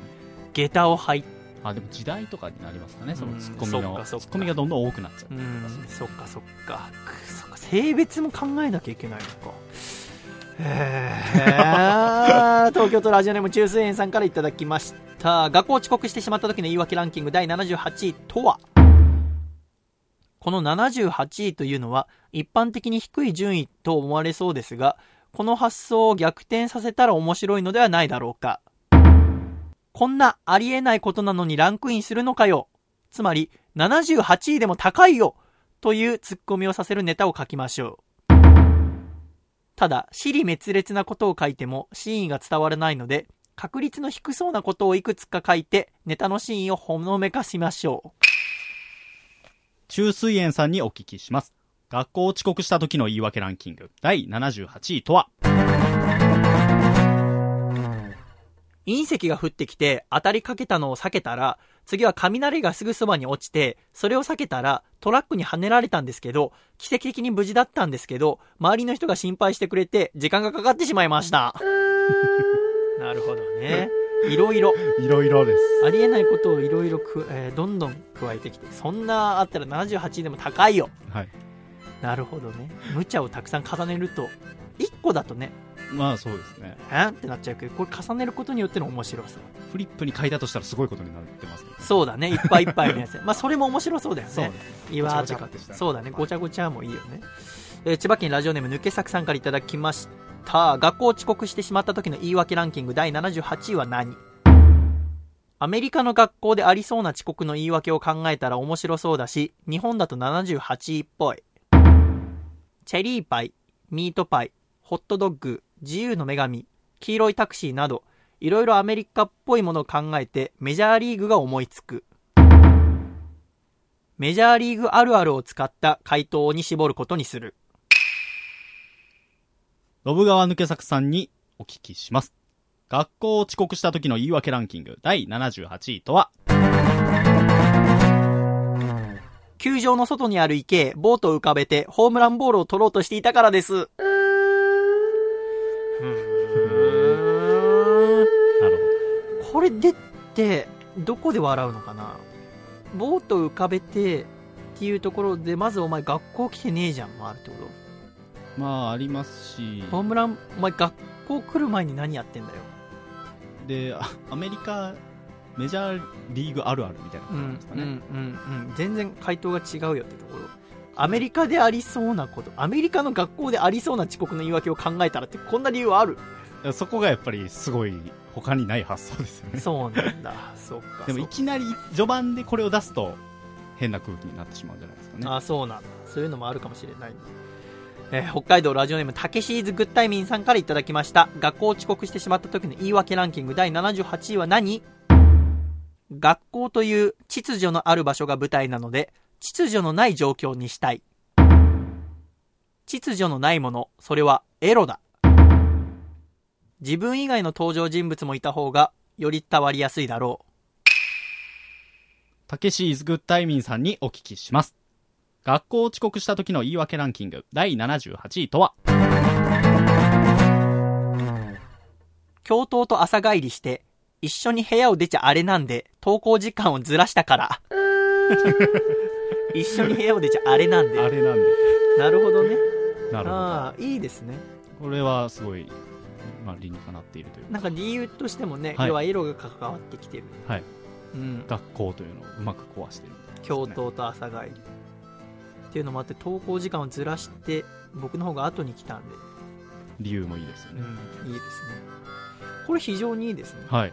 非常に。教頭と朝帰りして一緒に部屋を出ちゃあれなんで登校時間をずらしたから。なんかさいやこう家庭をたどってるからか分かんないけど、はい。もう笑うか笑わないか分かんなくなってきちゃうんだよね。なるほどなって思っちゃうわ。みんな本当頭いいよね。な本当に。ロなんでそんなの思い浮かぶんだ？ジカルな大喜利をしてますよ。ああそうだね。いやこれすごいよね。いや続いてラジオネームベネットは静かに暮らしたいさん山形県からいただいた、えー学校遅刻してしまった時の言い訳ランキング第78位は何？まず自分の普段の通勤経路を思い出す。その過程で想定しうる全ての遅刻要因を考える。その中で78位くらいの出来事を選ぶ。ベネットは静かに暮らしたいさんにお聞きします。学校遅刻した時の言い訳ランキング第78位とは？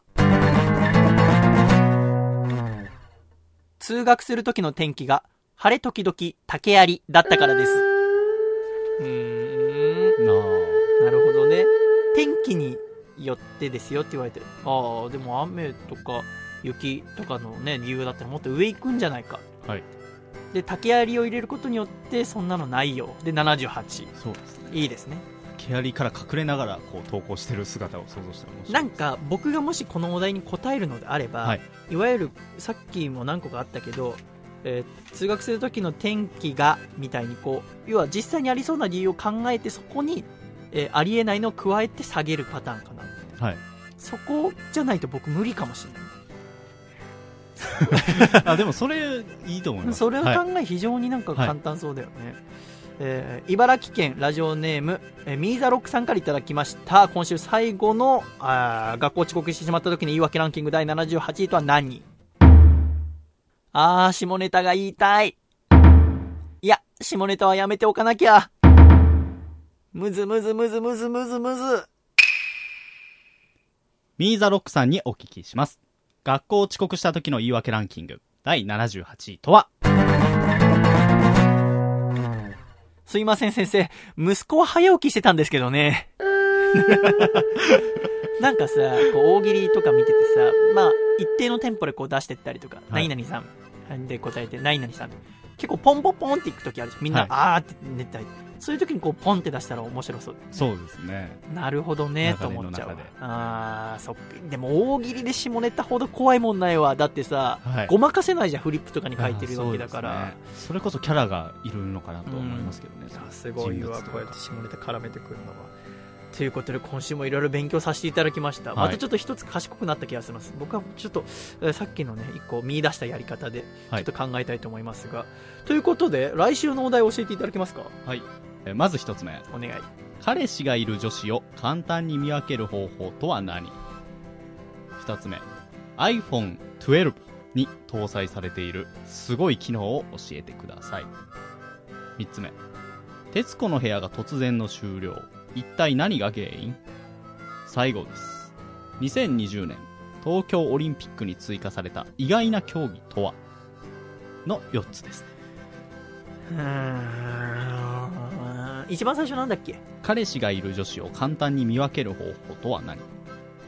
じゃあ一番最初のやつ。はい。普通の質問としてもありそうなとこを面白く答えるやつにしましょう、じゃあジャーギーさんもう一回ちょっとお題読んでください。彼氏がいる女子を簡単に見分ける方法とは何？ではですね、この、えー答えに至るまでのですね、ロジックを考えていただきまして、懸命に大喜利と書いて、ラジオアットマーク細身のシャイボーイドットコムに送ってきてください。来週も皆様からの素晴らしい回答、そして考え、お待ちしております千葉県、ラジオネーム、抜け作さんからいただいた、細めのシャイボーイがお父さんと仲直りする方法。お父さん、節分だからって、家にある鬼平犯科帳の単行本をブックオフに売りに行かないでくれよ細身のシャイボーイのアコースティックレイディオスタバでマックブックこのコーナーはスターバックスで MacBook といったようなちょっと痛い組み合わせをアコラジックの皆さんに見つけて送っていただくコーナーです。笠倉。はい、笠倉です。ということで、もうやりにきいな。え ー早速メールを紹介していただきましょう。俺が紹介するのか。えー、ラジオネーム、ケーキさんからいただきました。ああー、読まれてるおめでとうおめでとうございます。さあ、初採用、どんなネタメールが読まれてるか ドルがすごいな上がってます笠倉さんが選んだケーキさんの初採用メール、じゃあ行ってみましょうか。ベッドできなこ餅。いやー、面白いな。いや、いや本当に面白いんだけど。いや、そんな。それはね、ベッドできなこ餅はね、やばいよね。だって。いや、そうですよ待っ。てしまったらって布団とかにかかっちゃうもんだって、はいくしゃみなんてしたらももう終わりですよ、それは 息を潜めながら食べない来週からもう送ってくれなくなる本当です。ねえ京都府ラジオネーム焼け石にオリーブオイルさんからいただきました自転車に乗りながらの日傘ああ、危ないですよね。あの、よく。なんかさ大阪の方がこういうことやってるイメージあるわ。なんか傘にさあ傘差しながらあの自転車乗ったりとか。そうですね。そのせいでうん、こう、操作ができなくなって、事故が多かったんで、なんかうん。専用の、なんか、うん。なんて取ってうん。わかるわかる。わかるはわかる。なんかセッティングするものでしょ、はい。うん、アダプターみたいな。アタッチメントか、いはい。なんかああれなんか大阪のイメージやっぱすごいあるもん僕、大阪に住んでると結構見かけましたそうでしょ。はい。こっちで見たことないもんね、えー続きまして北海道ラジオネームバスケットカウントさんからいただきました。雪なのに傘さすやつ。これどういう意味？いや、いや私今日だって今朝普通に雪降ってたから傘さしてるけど。僕もさしてたんです。やっぱ降る量が違うからかな北海道北海道っていうのが、積もってんのかなあバスケットカウント住んでるとこ。もうすごそうですよねそのす雪かきとか。ごいよだからこっちがさ1 0センチ積もってキャーキャー言ってるなんてもうバカバカしいと思うんだろうね。基準がねやっぱり。ああすごい。雪積もるとこでは暮らせないわ。うん。ちょっと降っただけで今もうものすごい寒いもんね。寒いですね。すごいわ福岡県ラジオネームアメンボ赤いなあいうえおさんからいただきました IT 社長の人脈自慢。そっか尺に触るか。まああるあるなんですかね。なんか音楽やっててもはい。俺あのバンドの何々さんと知り合いなんだっていう人結構いるからあ僕慣れちゃったかもしれませんね。ええいいいい素直に僕結構いいなと思っちゃう。こっちがあんま全然ないから。あうん。すげえなと思って。まああんま度が過ぎるとねあれかもしれませんけどね、続きまして、えーラジオネームノラゴリラさん東京都4畳半でリッツパーティー。いいだろ別に。だってあ無理があると思うんですかね。うん。リッツパーティーとかやりたいわでも、リッツパーティー。うん、たことないですね。ちょいとしたクリームチーズみたいなの乗っけてさリッツの上に。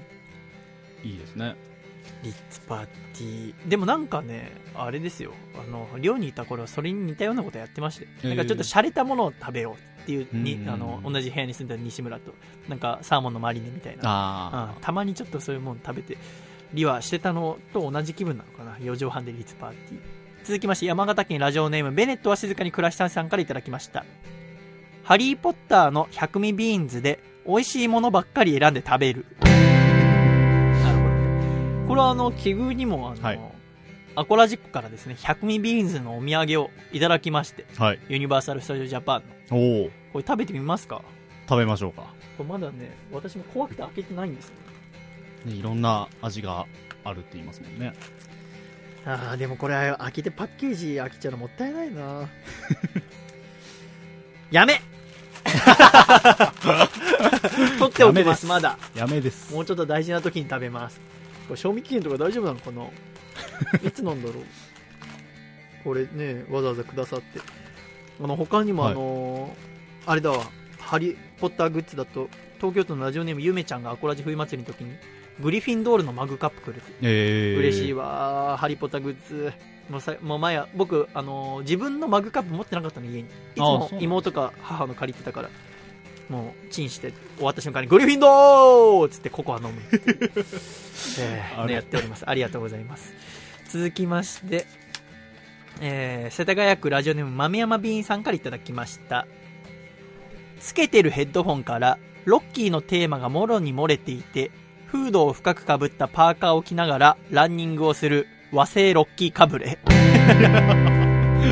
でもさロッキーに憧れてる人はさヘッドホンしてたらダメな気がする。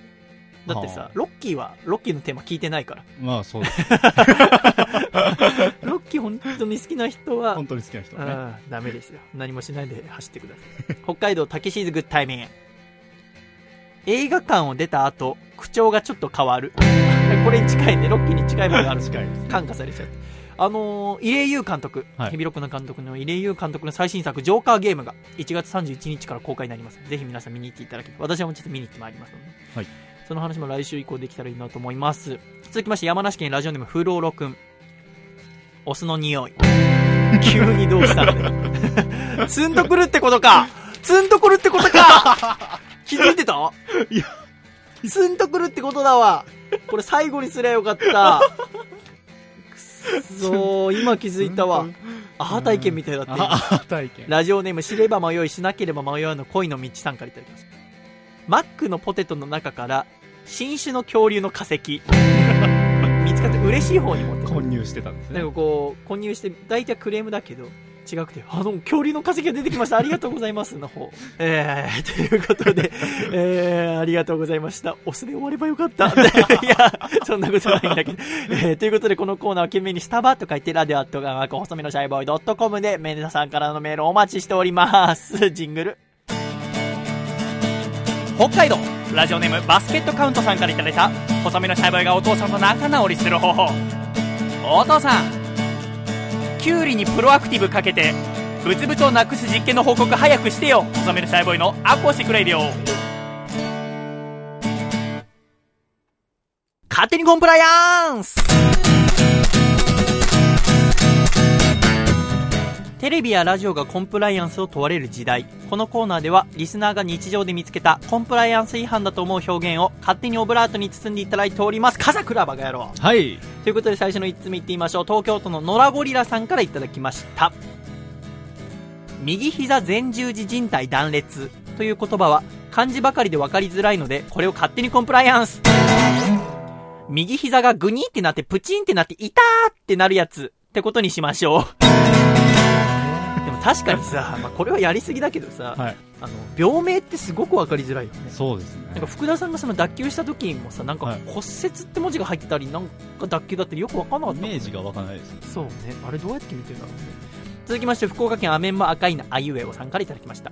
棚からぼたもちは食品衛生上良くないのでこれを勝手にコンプライアンス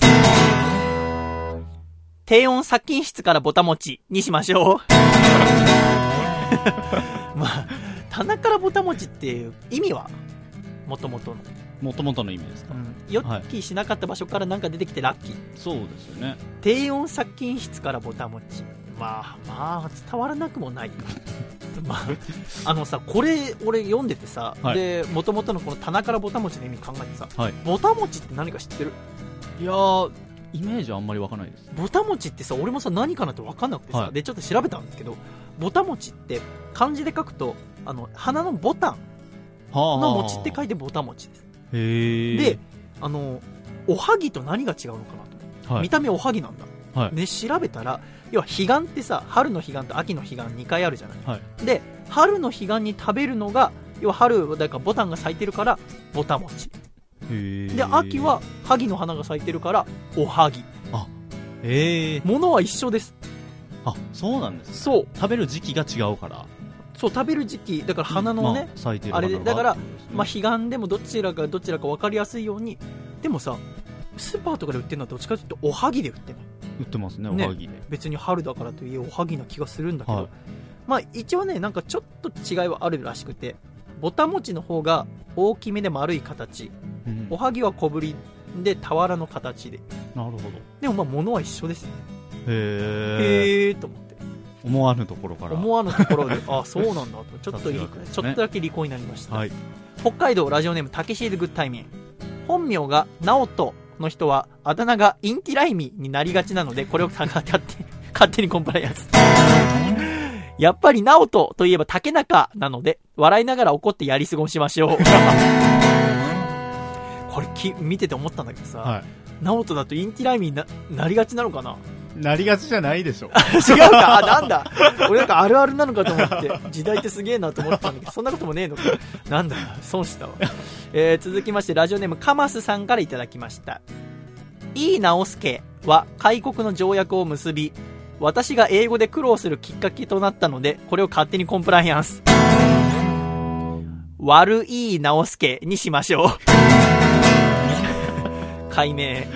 悪い直輔。でもね最終的に桜田門外の変で殺されてしまいますからね。はい。続きまして 埼玉市この木なんの木佐々木さんからいただきました。鬼は外福は内という掛け声は仲間外れを誘発する恐れがあり教育上良くないのでこれを勝手にコンプライアンス。二酸化炭素は外酸素は内に変えて呼吸の理解を深めましょう。これ意味わかる？はい。どういうこと？言い換えってことですよね。これ全然俺さこの前半のさ、この木なんの木佐々木には悪いんだけどさ、はい。鬼は外子福は内という掛け声は仲間外れを誘発する恐れがあり教育上良くないので勝手にコンプライアンス。ここまでなんかすげえ面白いのが来そうなあワクワク感が俺あったの、二酸化炭素は外酸素は内に変えて呼吸の理解を深めましょう。これなんかのパロディかな？いや違うんじゃないですか。だって仲間外れを誘発する恐れがあるのでこれを変えるっていうところで。でもこれ二酸化炭素君と酸素君を分けちゃってる、ね、空気ってのは混じってね、まあ、窒素もここに混じったりして空気じゃん、そうですね。それを分けちゃったで酸素だけのところで暮らせるかって言ったらそんなわけじゃないじゃないからね人間。ちょっとこのことについてこの木なの木佐々木は反省文。を大大喜利ゼミナール的になってますよ。どんどんメールが減ってしまう、えーえー続きましてラジオネーム埼玉県のスピッチちゃんからいただきました。胃袋で男性を落とすことは難しいのでこれを勝手にコンプライアンス。溝落ちに蹴りを入れましょういやー可愛らしいスピッツちゃん。とてもいいよね。今までこうネタとか書いてることなかったみたいなんだけど、はい。頑張ってネタにもチャレンジしようってことで。チャレンジ精神がね。男性を落とすことは難しいので勝手にコンプライアンス。溝落ちに蹴りを入れてやりましょうって。そっちの落とす回だよね。そうですね。なんか心が現れるよ。笠倉。本当に。バカ野郎お前。本 バカ野郎めっちゃ言われてます。当に。続きまして、今週最後に勝手にコンプライアンス、鹿児島県のヤンシーシモンレールー法東京は電車が多すぎてどれに乗れば目的地に行けるのかわからないのでこれを勝手にコンプライアンス。男は自分の信じた道をまっすぐ歩きましょう。快速列車なんてないんだ人生に。はい。バカ野郎笠倉お前。はい。ポンポンポンポン木をてらっていこうとしやがってよ。地道に行けバカ。はい。勝手にコンプライアンスこのコーナーは、えーこういうことを書いてこういうことなんです詳しくはホームページを見てください。すいません。懸命に勝手と書いて、ラジオアットマーク細身のシャイボーイドットコムで、あなたからのメールを心待ちにしております。今週もたくさんのメール、ネタコーナーありがとうございました。皆様からのメールで運営できております。では、笠倉、ジルングルのコールを。はいではジングル愛知県、ラジオネーム、知れば迷い、しなければ迷わぬ恋の道さんからいただいた、細身のシャイボーイがお父さんと仲直りする方。お父さん、いつも内緒で、船乗りの衣装にアイロンを当ててくれてありがとう。細身のシャイボーイのアコースティックレディオ。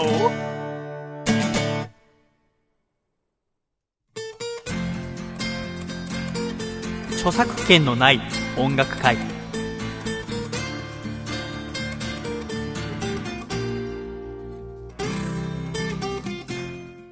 シャイということで笠倉くん。はい。ここで新コーナーです。はい。著作権のない音楽会。そうですね。ということでこのコーナー説明してくださいよ。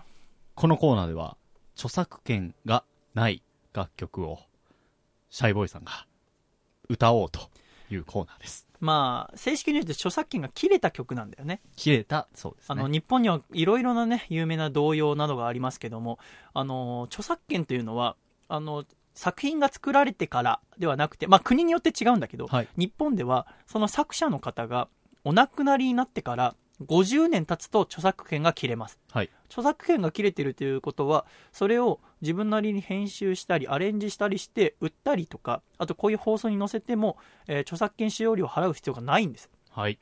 ということで、でもですね、なんか、著作権が切れた曲の中でもやっぱり忘れられない、また忘れてはいけないようなですね、やっぱ素晴らしい曲がたくさんあるんです、日本には。はいということで、それをしっかり残しておこう、伝えておこう。ということで、この著作権のない音楽会ではですね、一曲ずつ歌っていけたらいいなと思っておりますよ、笠倉。素晴らしい説明ですありがとう。えー、ということでね、今週お送りするのは、せっかくですから、今日雪が降ってますので、雪という曲をお送りしたいと思います。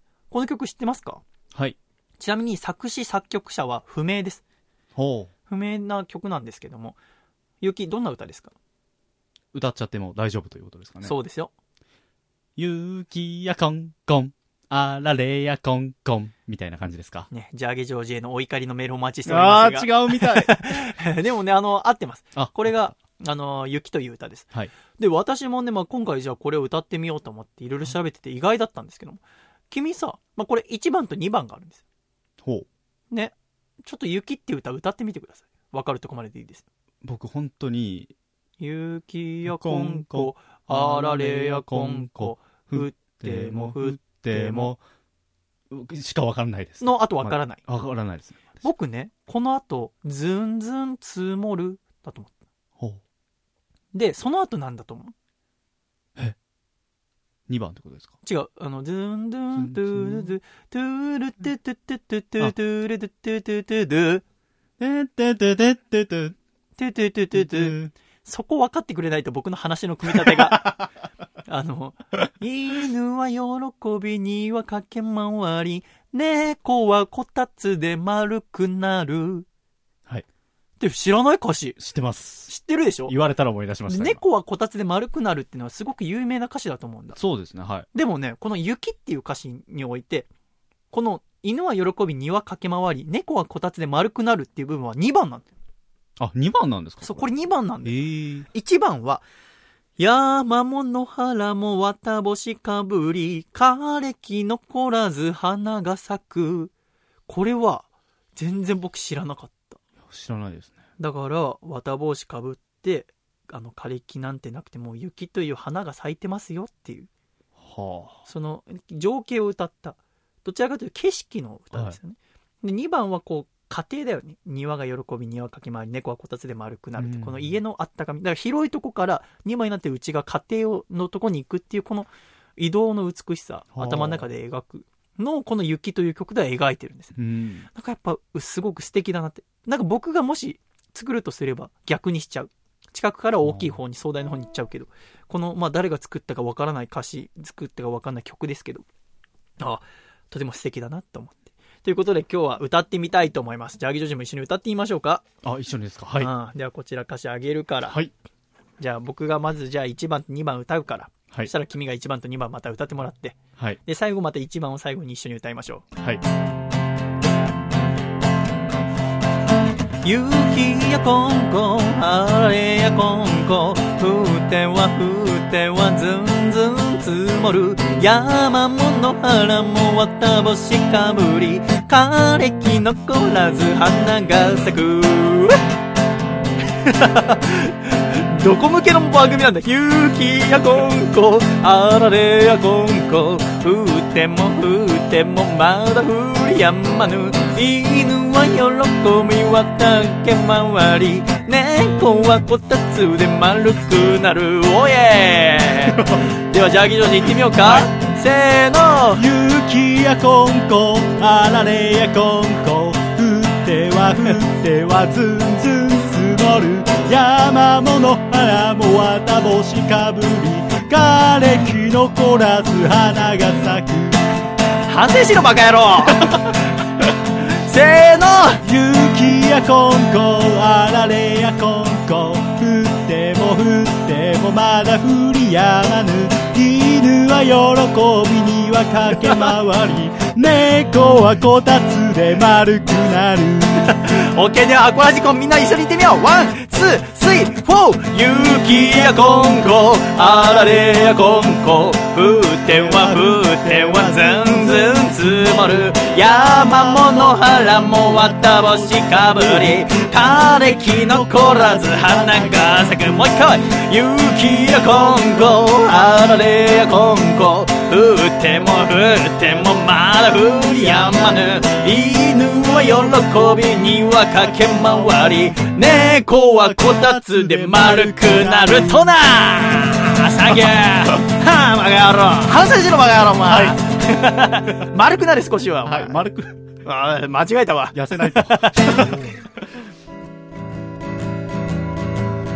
細身のシャイボーイ細身のシャイボーイ細身のシャイボーイ Oh yeah 細身のシャイボーイ細身のシャイボーイ。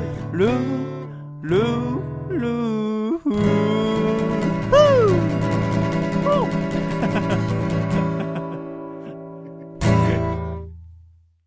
第43回細身のシャイボーイのアコースティックラジオ。この番組は、細身のシャイボーイの自宅から、細身のシャイボーイと笠倉良くんの二人でお送りしてまいりました。えー今週もたくさんのメールありがとうございました。そしてあの、アコラジ冬祭りの、えー感想メールもとてもありがとうございました。えージャーギジョージと二人で見返しながら、やってよかったなと改めて思いました。はいえー来週からも頑張ってまいりますので、よろしくお願いいたします。では、エンディングです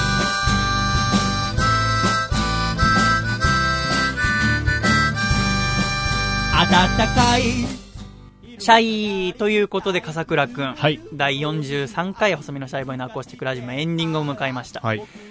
いやー、まあね、僕も、その、まあ、その何ですか、細かいネットのことだったりとかって、まあ言おうか言うまいかずっとこの2週間悩んでたんですよ。はいで、まあ言わない方がさ、楽しくできるじゃない、もちろんだけども。でもなんかこう、うん、一つ一つ、うん、やっぱミスはミスですし、で、なんか嬉しいことも悲しいことも、えよくできたことも失敗してしまったことも、やっぱり、えーこのラジオを聞いてくださってる方と共有していきたいなと思って、まあ読ませて、えーいただきました、喋らせていただきましたけども、まあそれがどうかわかんないんですけど、やっぱこう、ね、誠実な心をですね、持ってですね、頑張りましょう、一緒に。はいなんかやっぱ前から言ってるけど、僕がやっぱ理想なラジオは、えーおっちょこちょいパーソナリティにしっかり者作家はいっていうのが僕は憧れなのね。だからさ、僕を早く超えてもらわなきゃ困るわけ。もう到底今んとこまだその予定がないじゃないですか。はいなんとかそれだけ頑張ってもらえませんかね。努力してください。はいえーちょっとじゃあ抱負語ってくださいよ、ちょっとアコラジッ。抱負ですか？はいいやえっ、とまあ気を引き締めてこのね寒さもありますけども、えー背筋をピンと伸ばして今後ともやっていきますのでよろしくお願いしますそうだよ。はい本当に頑張ってね。はい本当笠倉くん。はい笠倉ですラジオネームジャーゲジョージこと笠倉です。っていう自己紹介にこれからなるわけだね。はいめんどくせ でもまあ頑張ってください、本当に。はいということで、第43回の MVP はどうしましょうか？どうしましょどうしましょうかね。今週たくさんねそう、ですね来てたんですね。来てましたね本当はだよ。アコラジ冬祭りが終わって、ここから加速してっていうとこなんだからよ。気持ちよくやりたかったぜ、俺もよ。本当によ絶妙なところでミスしてくれやがってよな。はい天才だよ、君はその点に関しても。本当にね。ということで、どうしようかな。どうしましょなんか、今年一、なんか今日、なんか一今週1週間で一番ハッとしたのが、うはいやっぱ、春の彼岸は、ぼたもちで、秋の彼岸は、あの、おはぎだっていうはいメールをくれた、福岡県のラジオネーム、アメンボ赤いなあゆえおさんに、はいえ、え、まだ撮ったことないよね、MVP 多分。ないですねないよね。はいということで、アメンボ赤いなあゆえおさんに、第43回細身のシャイボーアコースティックラジオ MVP 差し上げたいと思います。おめでとうございます。おめでとうございますということでございますね。はいもう、どうでか、まあ、こんな編集していろいろやりますけど、うん楽しい放送したかったな。まあ、なんかね、でも、うん、まあ、聞いてる方がもちろんね、楽しんでもらうのが一番なんだけど、なんか終わって、うん、なんか一つ、うん、すっきりじゃないですけど、まあ、次、また一歩進める、うん、うん、ジャーギジョージのミスによって一個進まなきゃなってやっぱ思わせてくれたから、うん、君には感謝しております。なんて思ってねえ、バカお前ちゃんとしろ、なんだろちょこちょこちょこちょこ。怒られてる気緩みやがって、お前。まずすぐ太るぞ、お前なんて。引き締めろ、常に気持ちを。はい俺はもうなんとなく予測はしてたよ。あの、アコラジ冬祭りがさ、終わってさ、はいあの日その夜のイベントがなかったから会場で打ち上げさせてもらえたんだよね。はいだ会場でさ、みんなでこう打ち上げしてる時もさ、こっちは出演者なんだから、お前も。いろんな、一つの席に座ってさ、こう、一人と喋ってんじゃなくて、いろんな席回んなきゃいけないんで、いろいろ回ってみんな楽しませなきゃ。俺、だから席座ってなかったの。はいろんなか、お前、お前ずっと豆山瓶と酒飲んでよ。バカか、お前は。楽しませろ。はい豆山とはいつでも会えるんだろ、お前だって。ちょこちょこ会ってんだろ、だって。お前何なんだよ。はい なんか一回でバカ野郎、お前。かかってこい、俺に。自信がないから俺にかかってこれないんだよ。もっと俺のアラム探してどんどん行ってこいよ、お前。はいもうだよ、お前。かかってこい。なんかあんのか、俺になんか言えることが、お前。ぶっ飛ばしやんぞ、お前。えーいつでもかかってこい、バカ野郎、お前。本当に。そんくらいになれよ。はい俺の上に立ってよ、お前、バカ野郎。な、頑張っていろいろ勉強して、常に俺に知識を与え続けるぐらいの。はい本当頼むぜ。はい1、2、3、でかい声出せシャイはい、ありがとう。はいさよなら。何回にいいよ、お前が言って。お前が何回か言って。気を引き締めて気持ちをリスタート回だったね